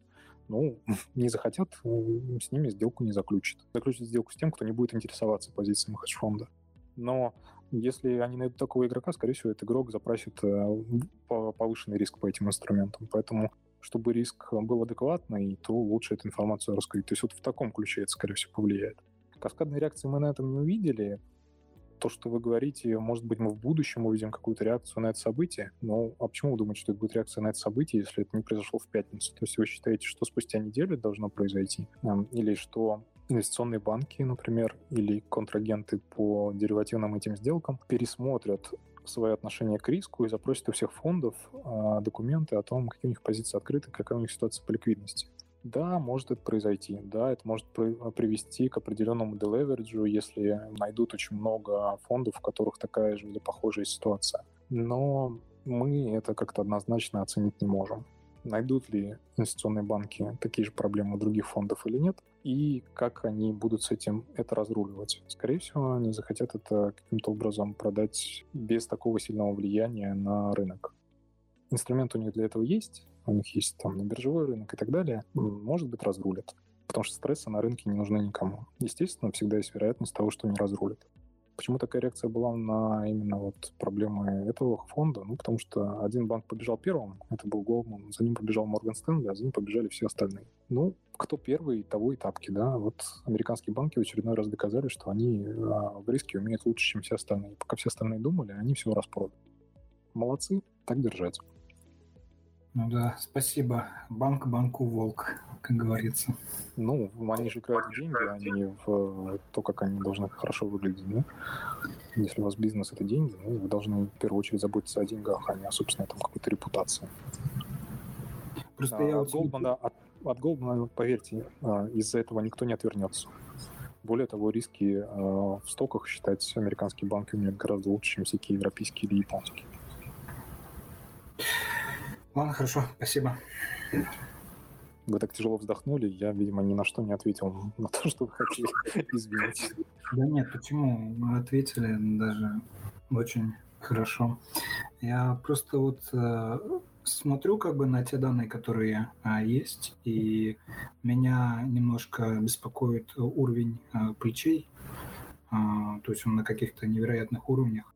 Ну, и вот говорят, что этот фонд, который вот пострадал корейский, он а, у него было пятое плечо, не такое а... не запредельное. А... а я сегодня у меня информация типа там 700 процентов. Ну, опять-таки, это слухи, там мы надо какую-то более ну, ладно. наверное, дату получить. Ну, мне сегодня говорили, что, по-моему, было пятое плечо. Ну, вот так это слышу. Ну, окей, давайте подождем, посмотрим. Просто это вот э, какие там люди тогда находятся в управлении и что ну, они... Рынок деривативов это очень сложный, рынок очень-очень большой. А, вы не можете посчитать все, если у вас нет данных о всех сделках этого, этого фонда. Если у вас есть данные о всех сделках, он торгует только через ваш деск, то окей. Если он через других банки торгует, и у вас нет данных об его отчетности, вы никак риск это не посчитаете корректно. Это не банки дураки, но как они дураки в том, что они не задавали вопрос фонду, и говорили, что, чувак, а ты нам, пожалуйста, сообщай, раз ты такие риски взял. Ну да, возможно, они практику изменят, как я говорил ранее. Если не изменят, то такие ситуации смогут происходить и дальше. Это, конечно, очень грустно. Я бы их на месте изменил бы практику. Да, помешал бы. Ладно, спасибо большое. Да, пока все думают над вопросом, я тогда задам такой больше дискуссионный, чисто интересно. А, что вы думаете по поводу пенсионной системы? Как она складывается, какие там есть риски за счет того, что огромное количество активов в инками находится, с учетом того, что доходности там нулевые.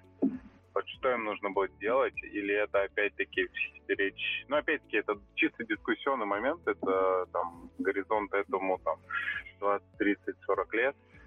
Вот. А, просто, ну, что, снова выкупят, снова дадут ликвидность и все, или как? Или какие-то есть более интересные мысли на тему? Ну, вы говорите о пенсионной системе Соединенных Штатов, правильно? А, не только, ну, можно во всем мире взять. То есть там структурные проблемы есть по всему миру, не, не только в Штатах же. Если пенсионные фонды инвестируют в high то, естественно, там есть повышенный риск, да? А если с high будут проблемы, то, то да. Но я не эксперт по размещению пенсионных денег в Штатах, куда их размещают. Я понимаю прекрасно, что их размещение в акциях – это проблема, и, собственно, во многом и это является большим мотиватором для того, чтобы постоянно стараться рынок откупить. А, и президент Соединенных Штатов, и вот эта практика этой конфколов с хедж-фондами и убеждений их о том, что, ребята, покупайте просадку, которая сложилась в Штатах, она не при, не при Трампе сложилась, она гораздо раньше, она во многом создана для того, чтобы поддерживать таким образом и достаточность капитала вот этих вот всех фондов. И, ну да, рынок у нас есть такой, какой он есть. А, регуляторы и политики будут заинтересованы всегда в том, чтобы поддерживать статус-кво, чтобы как минимум а, пенсионные деньги, их не становилось меньше. Да, есть проблема с работоспособным населением, есть проблема с наполняемостью пенсионных фондов, но как это прайсить, а, как это торговать, у меня ответа нет а, сейчас. Рассуждать об этом, о том, что да, есть такой риск, ну окей, есть риск. Но когда он будет близок к реализации, скорее всего, что-то предпримут. А гораздо безобиднее положить это все на государственный долг и сжечь его каким-либо образом, э, чем а, заниматься потом проблемой, связанной с пенсионерами, пенсионерами, у которых нет денег. Это очень плохо и для политиков, и для экономики, и вообще для всего. Там проще обесценить ваши деньги, чем брать на себя потом обязательства по поддержанию штанов этой группы населения. Или перераспределить какие-то налоговые поступления, ввести там супертакс какой-нибудь, который все это будет покрывать. Ну, как-то так. Если у кого-то есть там интересная альтернативная точка зрения или есть что сказать по этому поводу пополезнее, чем, чем могу сказать об этом я, то, пожалуйста, welcome к микрофону. Окей, никто не хочет ничего говорить, но елочка подняла руку. Здравствуйте, елочка, пожалуйста. А, приветствую, Джон. Я сегодня не успел а, задать в чате, когда был а, разговор, вопрос. У меня такой вопрос. Байден анонсировал то, что он 2,3 миллиона будет в, в инфраструктуру вливать, да? Как я понимаю, я прочитал именно новость, там э, говорилось, что он эти два, сколько, 2,3 миллиона будет пытаться э, налогами забрать, да? Но я так понимаю, что э, увеличение налогов на там сколько, 7% шибко делу не поможет, потому что все большие корпорации уже, мне кажется, давно не в юрисдикции Америки и не платят а, такие огромные налоги, какие бы могли, да? Э, это раз. И, ну, не сам вопрос, а вообще вся ситуация. Вопрос такой, как это повлияет, сильно ли это поднимет инфляцию, потому что я ощущаю, что они будут печатать деньги именно под эти нужды, это раз.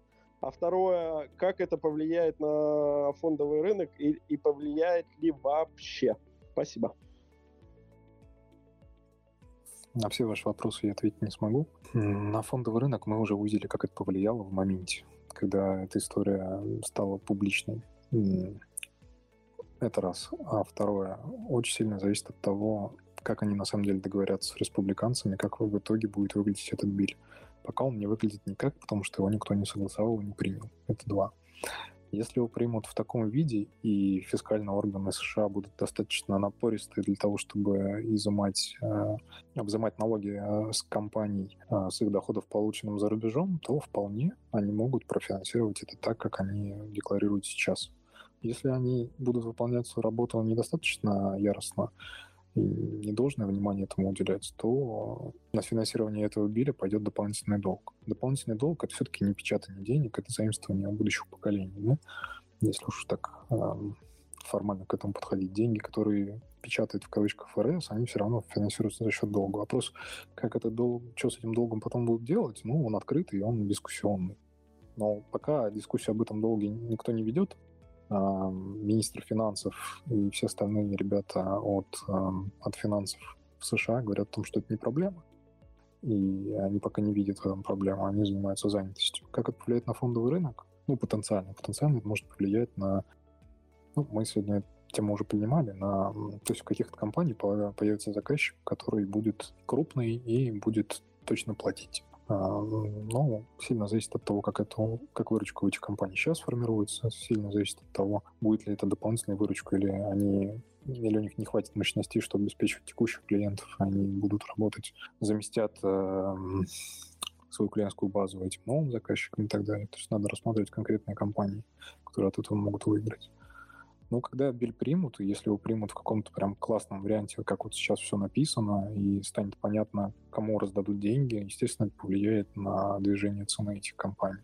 То есть если будет понятно, что вот на солнечную энергетику точно раздадут столько денег, ну окей, немножко движется, двинется в моменте или, или немножко сектор этих компаний.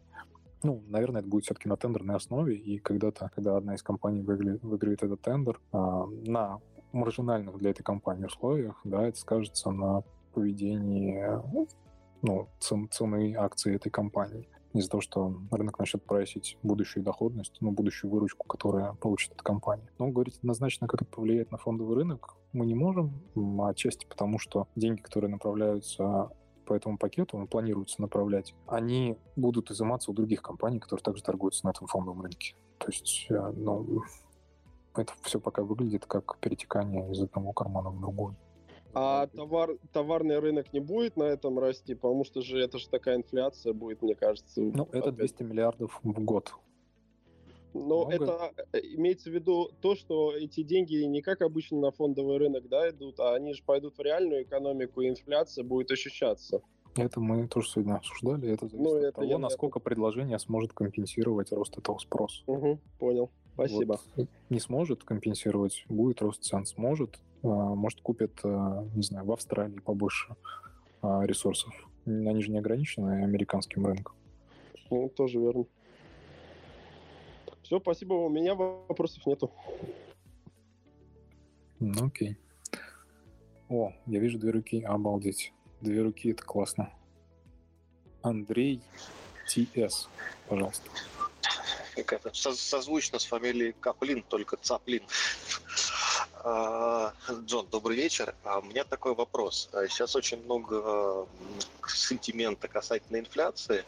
И там, буквально вчера послушал там, людей, которые пытаются объяснить э, механизм роста этой инфляции. Первый тезис и гипотеза, что наблю... это наблюдение за китайским выходом из э, коронавирусного кризиса, то есть там таргетирование инфляции 2%, потом начинается расколбас сначала локдаунов и разрыв цепочек поставки, и в конце, э, когда они Китай официально заканчивает э, коронавирусный кризис, у них резк, идет резкий рост инфляции. А, второй момент, почему это происходит, то, что страдает промышленное производство и огромное количество ликвидности на рынке. Это как естественная причина, по которой инфляция может вырасти. Вопрос, а насколько тезис о том, что промышленное производство замедлилось, то есть существует дефицит предложения на рынке, верный, и там, как следствие, насколько там реально рост инфляции Андрей, ну вы в 48 состоите, и вы знаете, наверное, там уже нашу эту байку о том, что за вопросы про инфляцию уже пора банить. Мне инфляцию обсуждать ну, совершенно неинтересно. А, но единственное, что в вашем вопросе я могу ответить, что да, на инфляцию влияет больше спроса и предложений, чем все остальные факторы. Говорить о том, что накачивание финансовых активов ликвидности влияет на инфляцию, некорректно. Инфляция — это долгосрочный рост цен. А насколько факторы, которые есть сейчас на рынке долгосрочные, мы можем пытаться с вами оценить. Но если мы с вами не экономисты а со степенями и с мод-моделями, наверное, нам стоит воспользоваться и обратиться к мнению этих экономистов, которые хотя бы строят его не пальцем в небо, и, не в небо и не пытаются это объяснить нарративом, а вот говорят ссылаются хоть на какие-то модельки. Где есть такие парни? Такие парни есть у инвестбанков. Ну, например, ребята из Голдмана, у них есть отдел экономистов, который занимается тем, что вот только инфляция и пытается ее считать. У них есть график, который они периодически обновляют и таргеты свои по инфляции. Никакой гиперинфляции там нет. Да, в структуре потребления в странах, где продуктовая корзина занимает большое место из-за сложившейся ситуации на мировом рынке, э, благодаря которой подорожали commodities, в этих странах инфляция будет расти. Да, сейчас есть интерес интересная ситуация, когда есть растущая инфляция вместе с растущим долларом. И это сильно бьет по экономикам, а, в которых, опять-таки, в структуре потребления населения очень большую долю занимает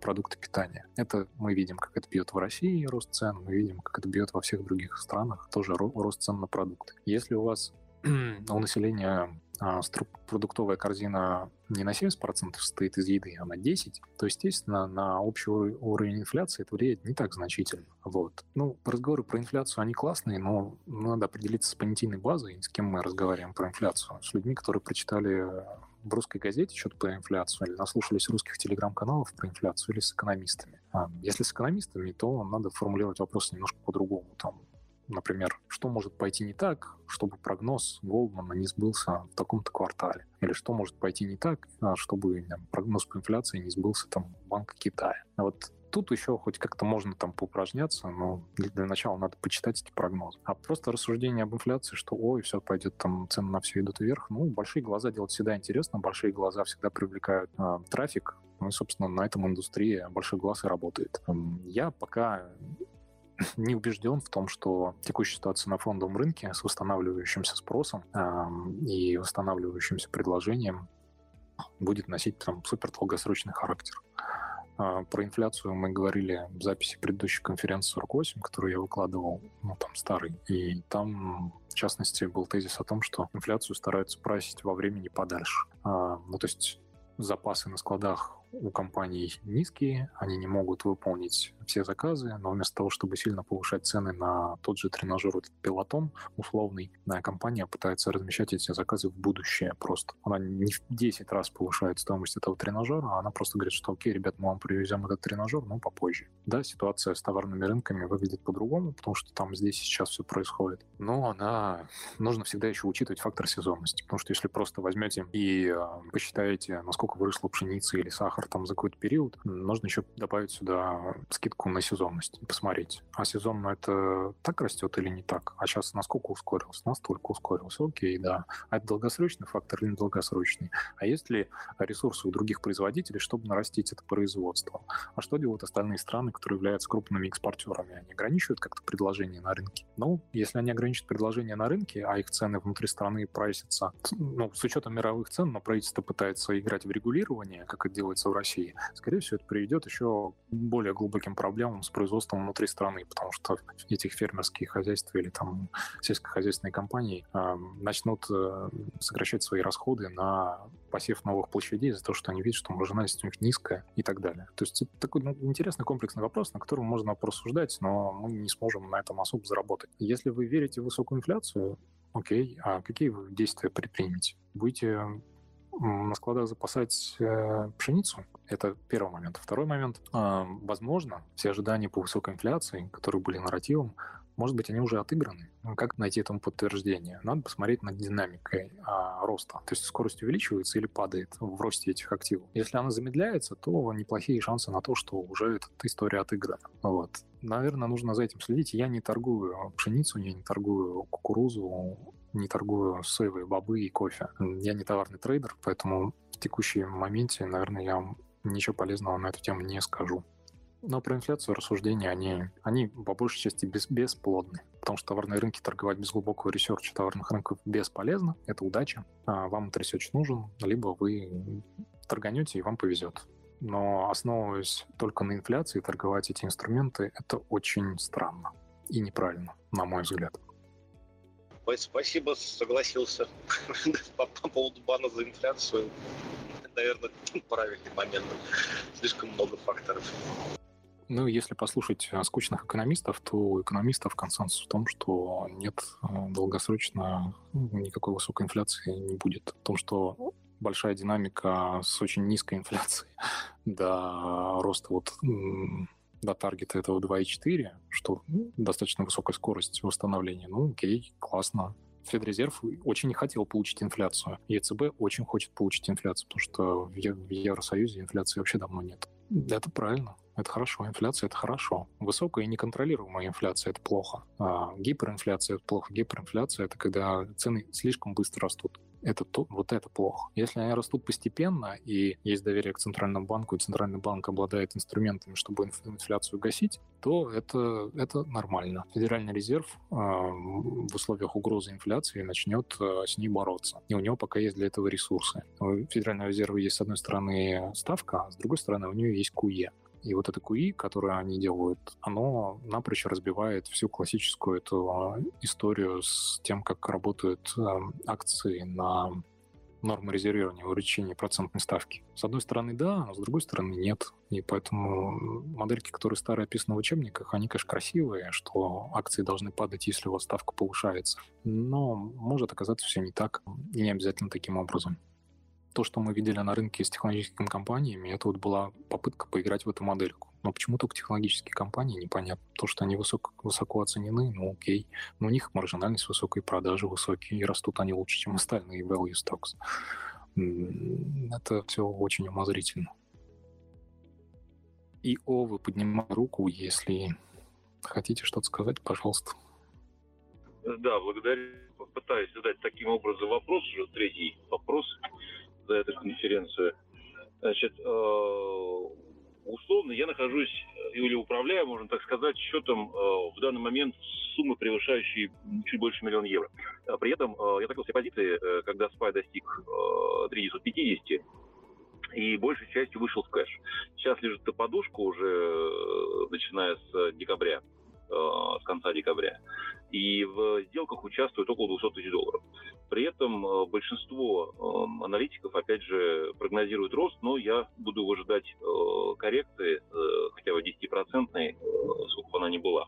Но при этом остается вопрос, в Interactive Brokers есть ли какой-то ETF, либо ETN, условно безрисковый, с минимальным процентом, куда можно было бы припарковать эти деньги, чтобы они просто не лежали в виде кэша неизвестное количество времени. Ну, условно, если будет рост еще год, я не готов э, рисковать. Э, ну, для меня это более высокий порог риска, чем э, просто ожидание будущей коррекции. И вдогонку вопрос, оправдались, оправдался ли от иммиграции переезд, ну, переезд, наверное, в Черногорию.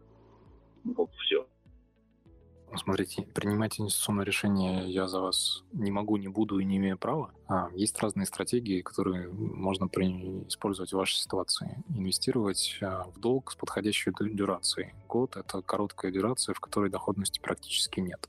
Окей, если найдете где-то доходность, которая вас устраивает, ну, можно и будете убеждены в надежности эмитента, ну, можно купить банды этого эмитента. А надежность — это возможность его выплатить этот долг за этот промежуток времени. Не значит, что компания была, должна быть супер, это значит, что она сможет его обслужить. А второй момент — это интервальное инвестирование. Можете разделить вашу сумму и втыкать ее раз в месяц, раз в квартал или еще каким-то образом, как вы хотите, там на 12 частей, 24, 36 и так далее. Тем самым психологически вам будет комфортнее э, брать на себя в моменте риск меньше и его постепенно наращивать. Можно об этом подумать. Но опять-таки это не инвестиционный совет, не рекомендация, это просто есть различные стратегии по управлению вашими позициями там на рынке, чтобы создать вам какой-то комфорт.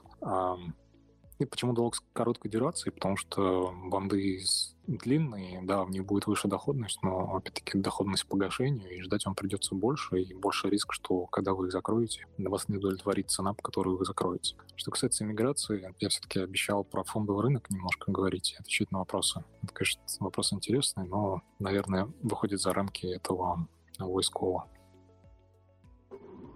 Ясно, спасибо за ответ.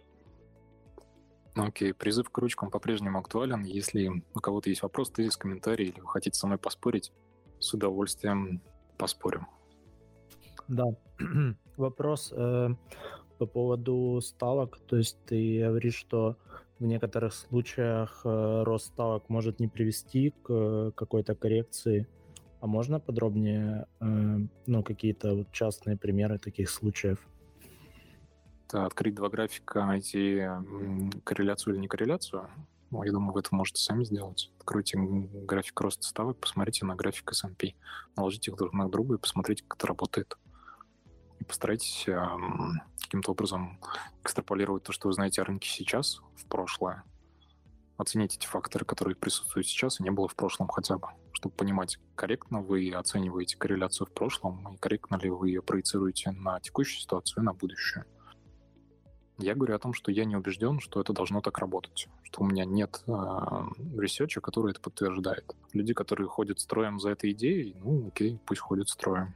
Но вот доходность, посмотрите на ее treasury сейчас. Это доходность, которая прайсится, которую рынок, рынок таким образом пытается прайсить, э, прайсить будущие ставки Федрезерва. Рынок может ошибаться, может не ошибаться. Если принять э, за аксиому, что рынок не ошибается, то вот такой рост доходности не привел к проблемам у S&P, и S&P все равно показал хай. Это о чем нам говорит? О том, что рынки растут на деньгах все-таки, а не на ожиданиях и на нарративах. Нарративы, конечно, это хорошо, но если у вас есть приток ликвидности, и если у вас при всех альтернативных сценариях инвестиции в акции по-прежнему являются привлекательными, даже при доходности там 1,7, даже при доходности 2, даже при какой-то любой другой доходности. Если у вас рост ВВП, а темпы роста ВВП будут обгонять темпы э, эти, то почему нет? Почему не покупать акции? На чем вы основываетесь? Ну, как-то так. Ну, накладывать графики я не буду сейчас. Более того, голосом это достаточно странно. Спасибо. Очередной call to action. Если у вас есть вопрос, комментарий, или вы хотите со мной поспорить, поднимайте руки, если есть кому что сказать. Дискуссионный, скорее, вопрос. Я пытаюсь там, последние несколько дней там, понять, почему европейцы так реагируют такими локдаунами на происходящее с коронавирусом. потому что весь мир, в принципе, уже достаточно, ну, чуть-чуть менее агрессивно реагирует. Вот. Там, Америка вакцинируется, там Израиль принудительно вакцинировался, там все, ну, все остальные страны тоже используют. Ну, почему Европа там, продолжает запираться в локдаунах, есть гипотеза, почему так происходит? Есть, но она мало изменилась с марта прошлого года, где я пытался как-то сформулировать, почему мир реагирует на корону так, как он реагирует. Ну, если допустить, что политики принимают иногда решения из прагматических соображений, то политики считают, что подобная реакция на проблему несет для них меньший риск, чем любая другая. Они говорят, мы будем делать то же самое, что делали раньше, потому что это не вызывало какой-то реакции со стороны населения активной, что большинство населения это устраивает. Пока что-то работает, это будут применять. Когда это перестанет работать, они задумываются о новых мерах. Если население взбунтуется и скажет, ребята, come on, ничего есть, или come on, мы хотим мы хотим работать. И эти протесты будут массовые, и политики увидят, что в этом есть большой риск для их политического рейтинга, возможности принимать решения избираться вообще, сохранить свой пост, то они изменят свое решение. Пока это работает, почему бы это не делать? Потому что прагматизм в политике, он ну, встречается очень редко. И не у людей с политическими полномочиями, как правило, а в министерствах, где постараются брать на работу хотя бы профессионалов. А эти профессионалы еще должны каким-то образом убедить политика, что это решение правильно. А политик думает о том, правильно или неправильно, с точки зрения собственных электоральных возможностей. Но это опять-таки, если допустить, что политики все-таки в какой-то сфере думают прагматично. Да, я, я публикацию помню, мне очень нравится ход мысли, не, не вызывает причин поспорить, значит, действительно консерватизм политиков европейской зоны, ничего более искать не стоит. Ну, у Макрона вот ситуация, у него там растет заболеваемость, мало плохая вакцинация. Он же не может выйти и сказать, знаете, у нас все плохо с вакцинацией, потому что мы приняли неправильное решение на уровне э, Еврокомиссии и не своевременно разместили заказы и не, не разработали систему, которая может гарантировать исполнение наших заказов. Мы как бюрократы неэффективные, и доверие, которое население нам оказало, мы его не оправдали. Конечно, не может так сказать. Потом он выходит и говорит, что по всем виноваты китайцы, русские, и вообще это самая большая трагедия со времен там Второй мировой или там, что он там заявлял. Но то, что последнее выступление, но они опять такие же. Со времен Макиавелли не особо много чего изменилось. Да, бюрократии, множит бюрократии.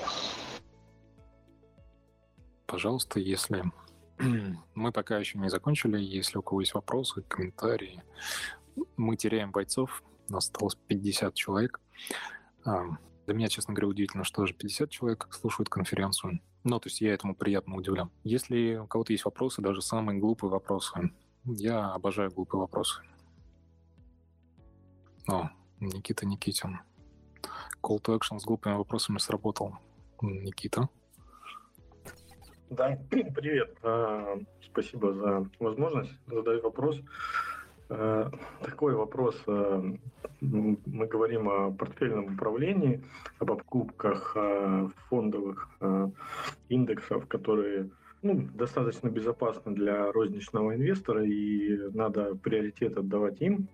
Но как понять, вот если я пытаюсь в собственное портфельное управление там, неважно, по сигналам, по собственным ресерчам каким-то, э, и проходит какой-то срок, я не знаю, год, два, три, как мне понять, что я успеш, достаточно успешен, и мне можно аллоцировать больше в собственные какие-то идеи, нежели чем просто э, оставлять деньги в ETF и надеяться, что они покажут хорошую доходность, потому что один год и ETF там IT-компания может дать очень большой прирост, как вот это было в 2020 году, другой год не очень хороший прирост, и, возможно, если бы я делал собственные какие-то, больше, больше сделок бы делал собственных, я бы больше профита получил, появляется такое чувство фома. Какие у тебя мысли, на, какие у вас мысли на этот счет? Можно на ты, мне без разницы, ты, вы, не надо прыгать. Ну, мы тут говорим не только про портфельное управление, это просто то, чем я занимаюсь. Я не, не говорю, что это абсолютное добро, и нужно делать точно так же. То же самое, как и не является абсолютным добром индексное инвестирование. В контексте там, новичков на фондовом рынке, частных инвесторов, которые не обладают компетенциями, у которых нет желания заниматься долгим ресерчем и повышать собственные компетенции на фондовом рынке, индексное инвестирование — это неплохое решение. Потому что если люди зарабатывают деньги не на рынке, а у них, например, они там сберегают деньги или какие-то другие у них цели, что очень важно, прежде чем инвестировать деньги, определиться с собственными целями и задачами, чего вы делаете, и расставить приоритеты. Потому что игра в стокс это прикольно, но если вам при этом вы работаете 10 часов в день, то нет у вас э, ресурсов на то, чтобы этим заниматься. Ну, короче, куча факторов на это влияет, на стратегию, которую вы принимаете. Самое важное, опять-таки, вот возвращаемся к вопросу про психологию, это психологический комфорт. Насколько вам комфортно заниматься тем, что индексом инвестирования. Если некомфортно, занимать, попробуйте заняться чем-то другим. Если вы хотите зарабатывать на фондовом рынке какую-то доходность, опережающую индекс, надо понимать, в чем ваше преимущество. Как у частного инвестора у вас может быть преимуществом, ну, как минимум, время, да. Дальше вопрос про риск. К какому уровню риска вы терпимы? Там, какая локация у вас на акции? Когда вы аллоцируете деньги в акции, вы чем руководствуетесь? Вы, например, руководствуетесь широкой диверсификацией, поэтому покупаете, не знаю, там, ETF на весь мир в акции. Окей, вы приняли решение, вы получили доходность. Uh, упражнение в сослагательных наклонениях, а вот если бы я все воткнул в Tesla, у меня был бы такой-то доход, оно, uh, ну, слабо продуктивно. То есть заниматься этим совершенно не нужно. Вы, когда принимаете решение, вы должны сформулировать критерии. Да? То есть моя гипотеза в том-то, том-то. Я в данный момент убежден, что это лучшее решение по риску, времени, которое я на это трачу, и по всем остальным параметрам. Поэтому я так поступил. В тот момент, когда вы принимаете решение, оно вам нравится. Вы, если когда-то хотели перес... захотите пересмотреть это решение, пожалуйста, пересматривайте, но подойдите к выбору этого решения не просто, что вот если бы я воткнул Теслу, все взлетело, а каким-то другим, ну, с учетом остальных факторов, с учетом риска, с учетом комфорта, с учетом ваших ожиданий по доходности и по всему остальному. Потому что, ну, Тесла как вырасти может, так и сложиться. Ребята, которые покупали NASDAQ на хаях, им нестерпимо больно сидеть всю эту просадку. Им она кажется Армагеддоном. А если они только пришли на рынок, воткнули все деньги в NASDAQ и посмотрели, как он сложился там на, больше, чем на 10%, им очень больно.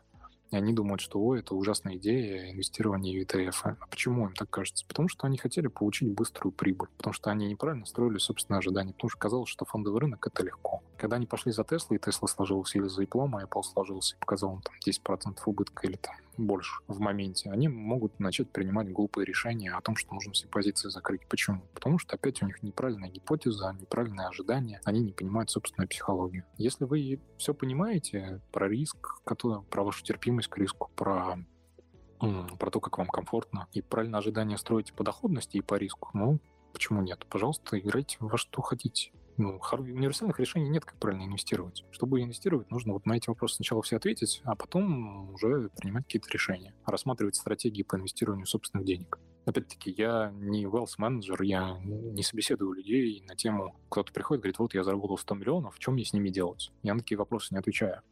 Я беру деньги, а, которые они готовы аллоцировать э, в рисковые инструменты на фондовом рынке, в equities, в акции.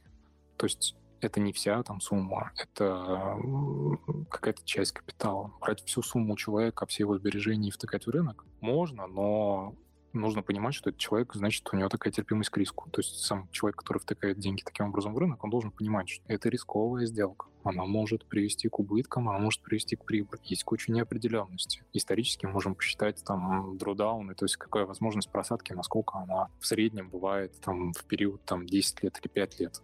То есть это период его инвестирования, горизонт его инвестирования тоже хорошо понимать. То есть на все эти вопросы вы должны себе отвечать сами. А ответов на них на стороне вы не найдете точно. Понятно, спасибо за полный ответ. Хотел бы еще вот продолжить вопрос. Мы говорили вот тут про то, когда заходить, про то, почему сейчас э, там позиция лонг кажется более предпочтительной. У меня вопрос, ну, вообще в целом, а когда выходить? Потому, когда выходить именно по прибыли, то есть по... по... Алексей, Алексей, есть разные стратегии, разные люди. Еще раз, нет универсальных решений. То, что я пишу, описываю про себя, я пишу так, как я принимаю решения. Это не говорит о том, что только так надо принимать решения. Маркет тайминг вообще получается у всех плохо. Если посмотрите на исследования, которые говорят про портфельных управляющих, действительно там пальцем в небо. Маркет тайминг — это сложно. А, можно не угадать, можно угадать. Там какой-то мой трек-рекорд там за 20-21 год, ну, может он быть вообще нерелевантен. Окей, сейчас получается у меня, а потом перестанет получаться. Почему нет? Это не универсальное решение. Прайсить время, угадывать вход и выход — это очень сложно. И это нет никакой устойчивой модели, которая помогает это делать. Совершенно никакой. И мы тут не говорим о том, что нужно выбирать время входа на рынок, и время выхода.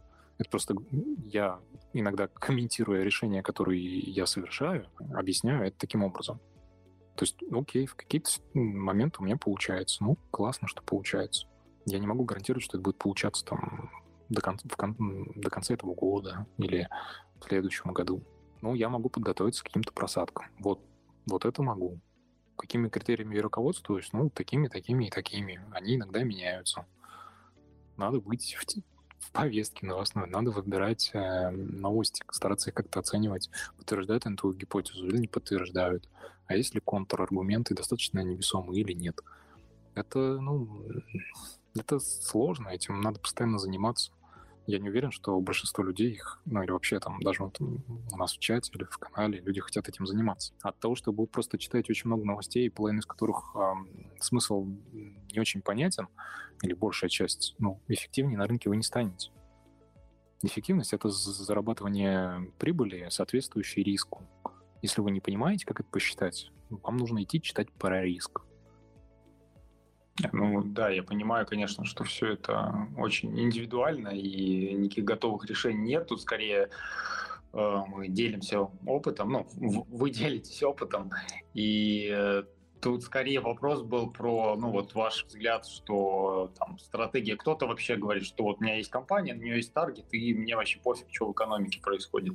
Кто говорит наоборот, я там смотрю там макроситуацию и вообще рынок именно закрывая позиции, там, несмотря на то, что там компания все еще там привлекательна по фундаменталу. Алексей, есть еще момент важный. Я 2011 год, я начинаю заново. Вы, как частный инвестор, не должны этого делать. И пересматривать свой взгляд тоже не обязаны абсолютно. Вы можете купить Amazon и не ремонтировать, ставить его в ту долю, которая у вас есть. Ну, то есть это тоже нормально. Я же пытаюсь заработать какую-то альфу, я пытаюсь как-то побить рынок, и у большинства управляющих это не получается. Ну, то есть статистика штука упрямая. А против нее очень трудно, трудно торговать. Чтобы торговать, у вас должно быть какое-то большое преимущество. Технологическое, там, research какой-то офигенный, insight или еще что-то. Это получается очень сложно. Результаты 2020 года я в 2021 году не сделаю. Абсолютно. Потому что не будет таких коррекций ни в нефти, ни, ни на рынке. На 30% рынок не сложится. Ну, то есть я могу придумать ситуа... Э, условия, в которых он так сложится, но это невысока вероятность. Если он начнет так складываться, я побегу, конечно, зарабатывать деньги на том, что он складывается.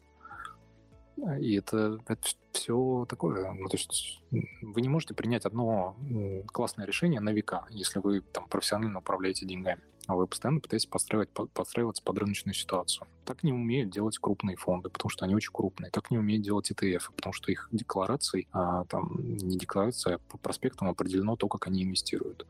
Да, такая гибкость есть у, у там, активных управляющих, которые не обременены инвестиционными декларациями по управлению капиталом. Ну или она у них гибкая достаточно. Окей, но это не говорит о том, что им удастся что-то предугадать или выгадать на росте или на падении. И в целом разговоры там про вход на рынок, про выход на рынок для частных инвесторов, они скорее привносят негатив к их доходности и к их да, эмоциональному состоянию, чем позитив.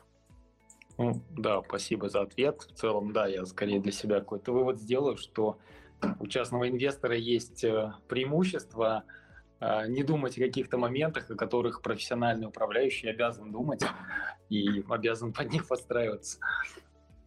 Ну, вот есть пример с Кэти Вуд, да, с их фонда Марк. Вот какой у него был рост, и когда у него все набились, вот какой у него, какая у него коррекция. Люди, которые набились в конце, но они же страдают люди, которые пытались повторять за ними, повторять сделки с задержкой, они тоже страдают, потому что у них ни хрена не получается, и если бы они начали в этом году с Арком инвестировать, ну, грустные у них результаты. во-первых, они делают это с опозданием, во-вторых, они не понимают, а, чем они руководствуются при принятии решений, они просто копируют и так далее. Это, ну, копировать за кем-то — это вообще неправильная история, потому что ожидания и стратегии у этого человека могут быть совершенно неподходящие вам. А уж копировать сигналы из телеграм-канала или инвест-идеи, ну, блин, ну, это вообще неправильно. Ну, совершенно неправильно.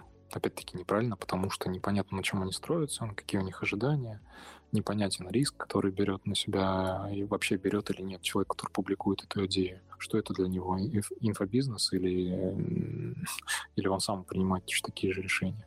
Хотите отдать деньги в управление, дешево ваши деньги в управление никто не возьмет. На рынке есть сложившиеся практики. Хорошие управляющие берут большую комиссию, плохие управляющие берут комиссию, может быть, даже такую же большую, вы по размеру комиссии друг от друга не отличите. Маленькую комиссию берут пассивные фонды, ETF. В ETF это широкая диверсификация, окей. ETF, э, у них есть свои сложности, окей. Но это ликвидно, да, можно не думать, да, почему нет? Если бы моя бабушка пришла ко мне и сказала, я хочу инвестировать в акции, я бы ей купил бы индекс на весь мир в акции и сказал, вот тебе акции. Ты акционер всего мира. Наслаждайся. Я поднял еще двух человек, которые поднимали руки. Ну, в смысле, дал возможность говорить. Если у вас есть какие-то комментарии, пожалуйста. Добрый вечер. Здравствуйте. Здравствуйте. А, подскажите, как вы относитесь э, к тактическим идеям, вроде тех э, покупки Теслы его на включение в индекс, или вот сейчас, может быть, покупки Зума, на новостях об, о включении его в S&P? Но в частности Зума и в общем к таким идеям. Я не торгую инвест-идеей, я не занимаюсь, я не трейдер, и у меня нет стратегии по торговой системе, которая бы предусматривала вход в такие позиции. Вот как я могу ответить на ваш вопрос. Что касается истории по движению активов при включении их или исключении из индекса, мы с ребятами из 48 рассматривали на примере каких-то двух акций и не нашли устойчивой корреляции, что это так работает всегда. Да, у нас была был, был вынос Теслы на включение в S&P. Но это не значит, что включение в S&P какой-то другой бумажки скажется таким же образом. Потому что эта бумажка может состоять в других ETF, и просто будет продажа в том ETF, покупка в этом. Тесла, почему было такое движение? Потому что Тесла оказалась там супер крупной там оно, на пятом месте, если мне не изменяет память, а, в S&P. А, будет ли так в будущем? У меня нет а, предположения ну, какой-то убежденности, что это будет работать с другими бумагами. Потому что я проверил несколько вариантов, так это не работает. Ребят проверили несколько вариантов своих, тоже так это не работает. Вот, собственно, что я думаю об этой инвест-идее. Если у вас есть прям какая-то гипотеза, и вы в нее очень уверены, ну, пожалуйста, проверьте ее, ну, постарайтесь хотя бы соблюсти приемлемый уровень риска на эту идею. Не, не ставьте на нее все деньги, потому что она может оказаться невыигрышной. Ну, как-то так. Спасибо, очень интересно. Пожалуйста. Руслан, по-моему, вы тоже хотели что-то сказать. Да, здравствуйте, Джон. Первым делом хочу поблагодарить вас за ваши публикации. Вы открыли мне глаза на многие вещи. Вопрос заключается вот в чем. У меня пока что нет капитала для инвестирования. Я занимаюсь трейдингом и дейтрейдингом на фондовом рынке с небольшими суммами и повышенным риском. В современных реалиях возможно, возможно заработать капитал таким образом или все же желательно накопить капитал в других сферах и заняться малорисковыми портфельными инвестициями в будущем? Ну, возможно, все. Вопрос, как бы хватит у вас упорства, терпения и депозита на то, чтобы это осуществить. И удачи. Вот, собственно, все. Если ваша стратегия, у нее хорошее ожидания, у вас высокая точность, и вы эм, ну, там, отношение прибыли к убыткам там, выше двух, то почему нет? При должном усердии, если вы можете системно отрабатывать ваши эти гипотезы, как я их называю, ну, там, торговые идеи, не знаю, там, назовите как хотите, и у вас системный подход к трейдингу, ну, можно, пожалуйста. Почему нет? Но это сложно, просто это галеры. Надо понимать, что это галеры. Это очень тяжелая работа, и к ней надо быть готовым. Психологически тяжелая работа, и физически, то есть то, что вы сидите там, смотрите в монитор, если у вас много сделок, а если у вас будет мало сделок, наверное, вы значит, вы берете на себя повышенный риск, и однажды этот риск заберет ваши деньги, да? Ну, то есть сделок должно быть много, должен быть системный подход. Системный подход должен постоянно проверять, почему сейчас это продолжает работать э, вы должны себе отвечать на этот вопрос, почему вот эта отработка какого-то паттерна, она вот работает точно, то есть у вас должна быть какая-то статистика по вашим сделкам или не по вашим сделкам, или собранная кем-то другим статистика, что это работает. Можно, но это сложно, это тяжело. Я таким не занимался, я деньги так не зарабатывал. Ну, в смысле, системным трейдингом никогда не занимался, потому что эта перспектива меня никогда не радовала, потому что я понимал, что это сложно. Да, хорошо, спасибо огромное подниму недавнюю тему с э, блокировкой Суэцкого канала. Как э, считаете, будут искать альтернативные пути для логистики или просто поднимут э, страховые ставки на фрахты, на перевозки, чтобы компенсировать риск и убытки? Ну, страховые компании точно должны на это отреагировать. Перевозчики, которые очень сильно заинтересованы в тайминге, будут, э, скорее всего, как-то диверсифицировать собственные маршруты. Самое безопасное — это плыть вокруг Африки. Северный морской путь, о котором мечтает Россия, более рискованный, чем все остальное. Потому что все остальное можно запрессить, и страховым компаниям, и всем остальным. А Северный морской путь запрессить нельзя. Э, почему? Потому что нет инфраструктуры, потому что за льдами не следят, потому что нет практики там перевозки э, нормальные, и это очень стрёмно и страшно для всех перевозчиков. Если бы вы были логистом, перевозили свои танкеры, вы пустили их плыть по тому маршруту, по которому, о котором нифига не известно. Скорее всего, нет. Пустили бы по тем маршрутам, по которым известно. А, что касается проблем в Советском канале, я очень сильно надеюсь, что помимо а, разговоров про премии мира, которые там были в Египте на этой неделе или на прошлой, за то, как они классно этот танкер вызвали очень быстро, и они молодцы, что Советский канал сделает какие-то выводы, и у них будет эм, достаточное количество судов и буксирующих, и этих земснарядов, которые отсасывают а, со дна большей мощности и так далее, что они свою инженерную бригаду, которая этим всем занимается, проапгрейдят и будут принимать решения побыстрее, чем они делали это раньше. Потому что такие проблемы, скорее всего, сохранятся, потому что канал относительно узкий, танкеры стали очень большие, а никто меньше танкеры делать не собирается из-за из таких проблем. А, ну, есть данность какая, какая есть. А, обслуживать советский канал нужно, а, заниматься, уделять внимание берегам нужно, и обучать персонал, который занимается проводом судов по Советскому каналу. А я хочу вам напомнить, что во всех каналах проходом судна занимаются специально обученные люди, которые работают на канал, пайлоты, которые приезжают на борт. Это может быть один, несколько людей, профессионалов, которые знают ландшафт, которые знают, как проходить, которые знают нюансы этой местности, и они, собственно говоря, и а, руководят операцией по проходу судна по этому каналу. Потому что это не ответственность капитана, а это ответственность этих людей в данный момент. Поэтому я понимаю, что там предстоят, скорее всего, суды компании Evergreen, но у нее юристы будут настаивать, что эта вина была либо либо вот этих вот людей, которые от, от имени Советского канала руководили этой операцией. Потому что капитан в этот момент подчиняется полностью этим прекрасным людям. И все проблемы, которые возникли, они должны, по идее, лежать на, на этих прекрасных людях, а не на компании-перевозчике этого, этого груза. Вот. Ну, как-то так. Ну, там, по-моему, в момент, когда подходит к Советскому каналу, капитан дает э, судно лоцману, ну, pilot, по-моему, в английском, в английском э, терминологии называется, мы тоже обсуждали как. И да, это ответственность Советского канала или форс-мажор. Ну, вот. А касательно Северного морского пути, ну, я думаю, что только примером можно будет туда заманить кого-нибудь, для того, чтобы начать хоть какую-то коммерческую эксплуатацию. Ну, это дальняя перспектива, да, и она очень сложна для... Ну, то есть для этого Россия должна прям ну, костьми лечь и вообще всех попу целовать, и чуть ли не, не, не ледоколами постоянно отгонять там эти льдины, поставить кучу научных станций, всех умолять туда ходить, э, не брать никакие там не пошлины, обеспечить какую-нибудь, не знаю, там э, построить верфи по срочному ремонту судов, если они там сломаются, купить огромный флот, чтобы который обеспечивал их, если что, всем на свете. И, и вот это вот все. Ну, блин, вряд ли Россия на это способна. И поэтому перспектива пока такая, если она есть, то она очень отдаленная. Ну, мне она представляется туманной. Возможно, я не прав, я логистикой морской не занимаюсь, но смотрю на это вот с точки зрения издержек просто. Ну, там с точки зрения издержек не всегда логично поступают наши бизнесмены. Например, там, если говорить действительно про Северный морской путь, то, то картинка, это то, ту картину, которую вы рисуете, это утопия, потому что есть Восток Ойл, и он оттягивает практически, наверное, все средства, которые могут пойти на мегастройки проекта. А можно там вот молодой человек э, говорил про, дрей, про дейтрейдинг, и ты ответила, Джон, что это очень сложное занятие. Можно вот по этому вопросу пару, пару моментов? Пожалуйста. А, я считаю, что дейтрейдинг э, — это очень личностная история. В каком плане личностная? В том, что она подходит просто далеко не каждому. Ты должен прежде всего понимать э, свою личность и после того, подбирая под свою личность свой стиль торговли, да.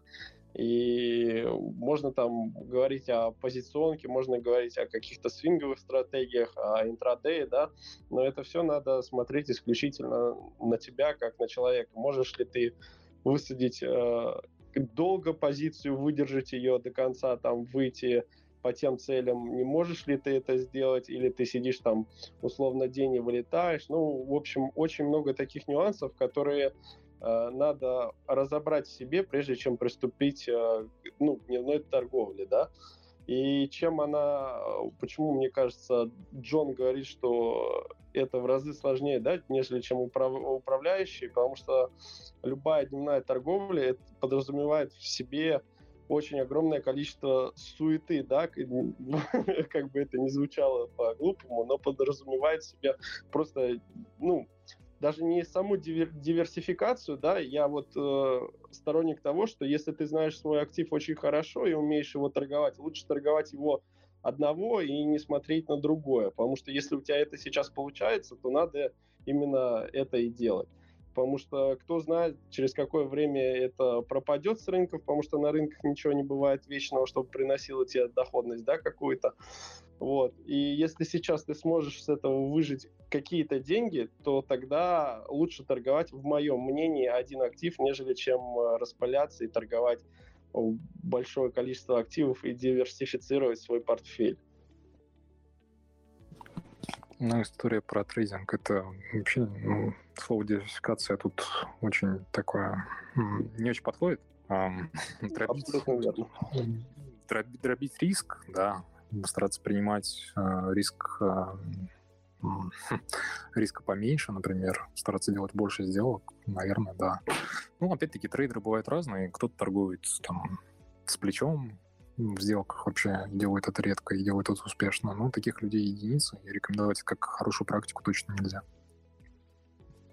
Это абсолютно верно, потому что большинство трейдеров, они очень быстро либо перегорают, либо сгорают и завышают риски. И, ну, понятно, куда это все выходит дальше.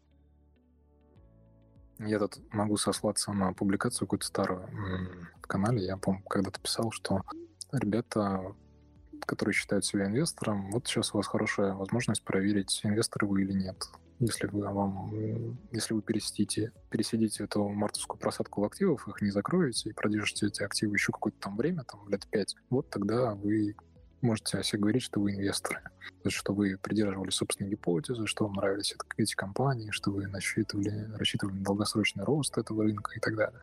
Вот прям очень интересно было узнать, э, кто из э, прочитавших все это время смог пересидеть, не закрыл позиции а, психологически, насколько это было комфортно. Я думаю, что немногие.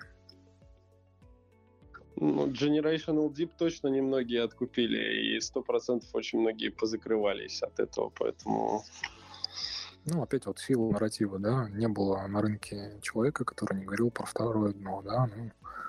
Да, верно, верно. Ну, я там могу себя похвалить, сказать, что я не говорил, но кто ж меня будет слушать? И все умные парни говорят, что оно будет.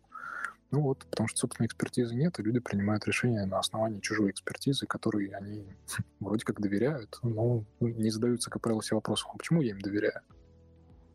Потому ну, что звучит я, красиво и страшно.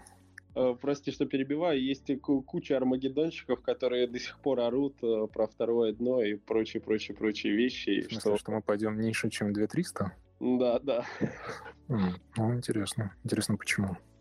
Ну, Ну, вот это надо у них спросить, но их доводы, то, что S&P бьет э, новые хаи, их не убеждает в обратном. Ну, потому что эти люди не занимают позицию на рынке, понимаете? Они просто армагеддонят, но сами на собственные армагеддоны не ставят. Если бы они ставили деньги на собственные армагеддоны, денег бы у них уже не осталось. Ну, а я знаю одного управляющего, который ставит не свои деньги, но чужие. И вот он чувствует себя неплохо и спокойно достаточно в русских реалиях. Ну, странно, депозит этого управляющего должен был закончиться. Не, в тысячу Не, он, он там из серии, знаете, он э, диверсифицируется такими вещами, как, типа, вы, выводить деньги в кэш, покупать золото и вот это вот прочее. И поэтому, наверное, у него там не все так плохо, как могло бы казаться, но доходности у него точно небольшие.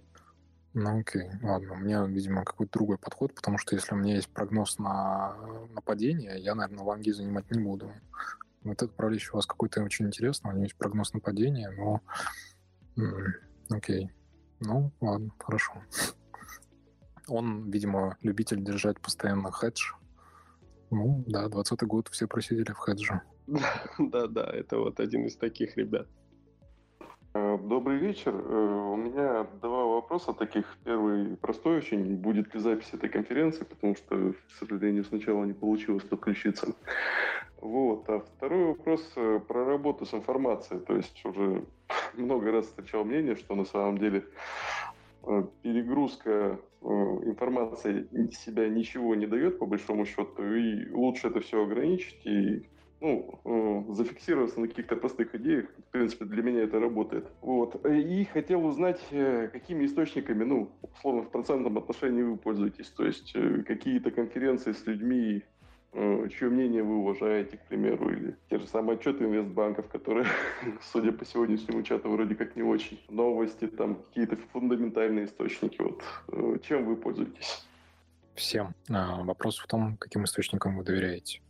У меня есть подписка на новости, у меня есть биржевой терминал, в котором выходят новости по эмитентам. Иногда я их читаю. У меня есть... Я читаю то, что пишут JP Morgan, Goldman Sachs, иногда Morgan Stanley и редко, скрипя сердце, но все равно читаю то, что пишет Bank of America, традиционные медведи на рынке. А, но значимость этих а, событий, этих а, источников я взвешиваю собственной головой. Поэтому универсального решения, кому можно доверять, кому нельзя, у меня нет. Когда мне лень читать, э, знакомиться с новостной повесткой, я открываю Market Tweets и с удовольствием читаю запоздалые новости, которые он публикует. Благодаря этому каналу, во-первых, я научился игнорировать эмоджи, хотя раньше меня от них трясло. А, ну и как источник не супер-пупер актуальной информации, он меня устраивает. Если мне нужна прям информация супер-мега актуальная, то, опять-таки, ну, ленты новостных агентств или вот подписка в Твиттере, которую я, я собрал, она мне помогает. Зачем на нее подписываются некоторые другие люди, я не знаю. Но мне она помогает быть в курсе, что происходит.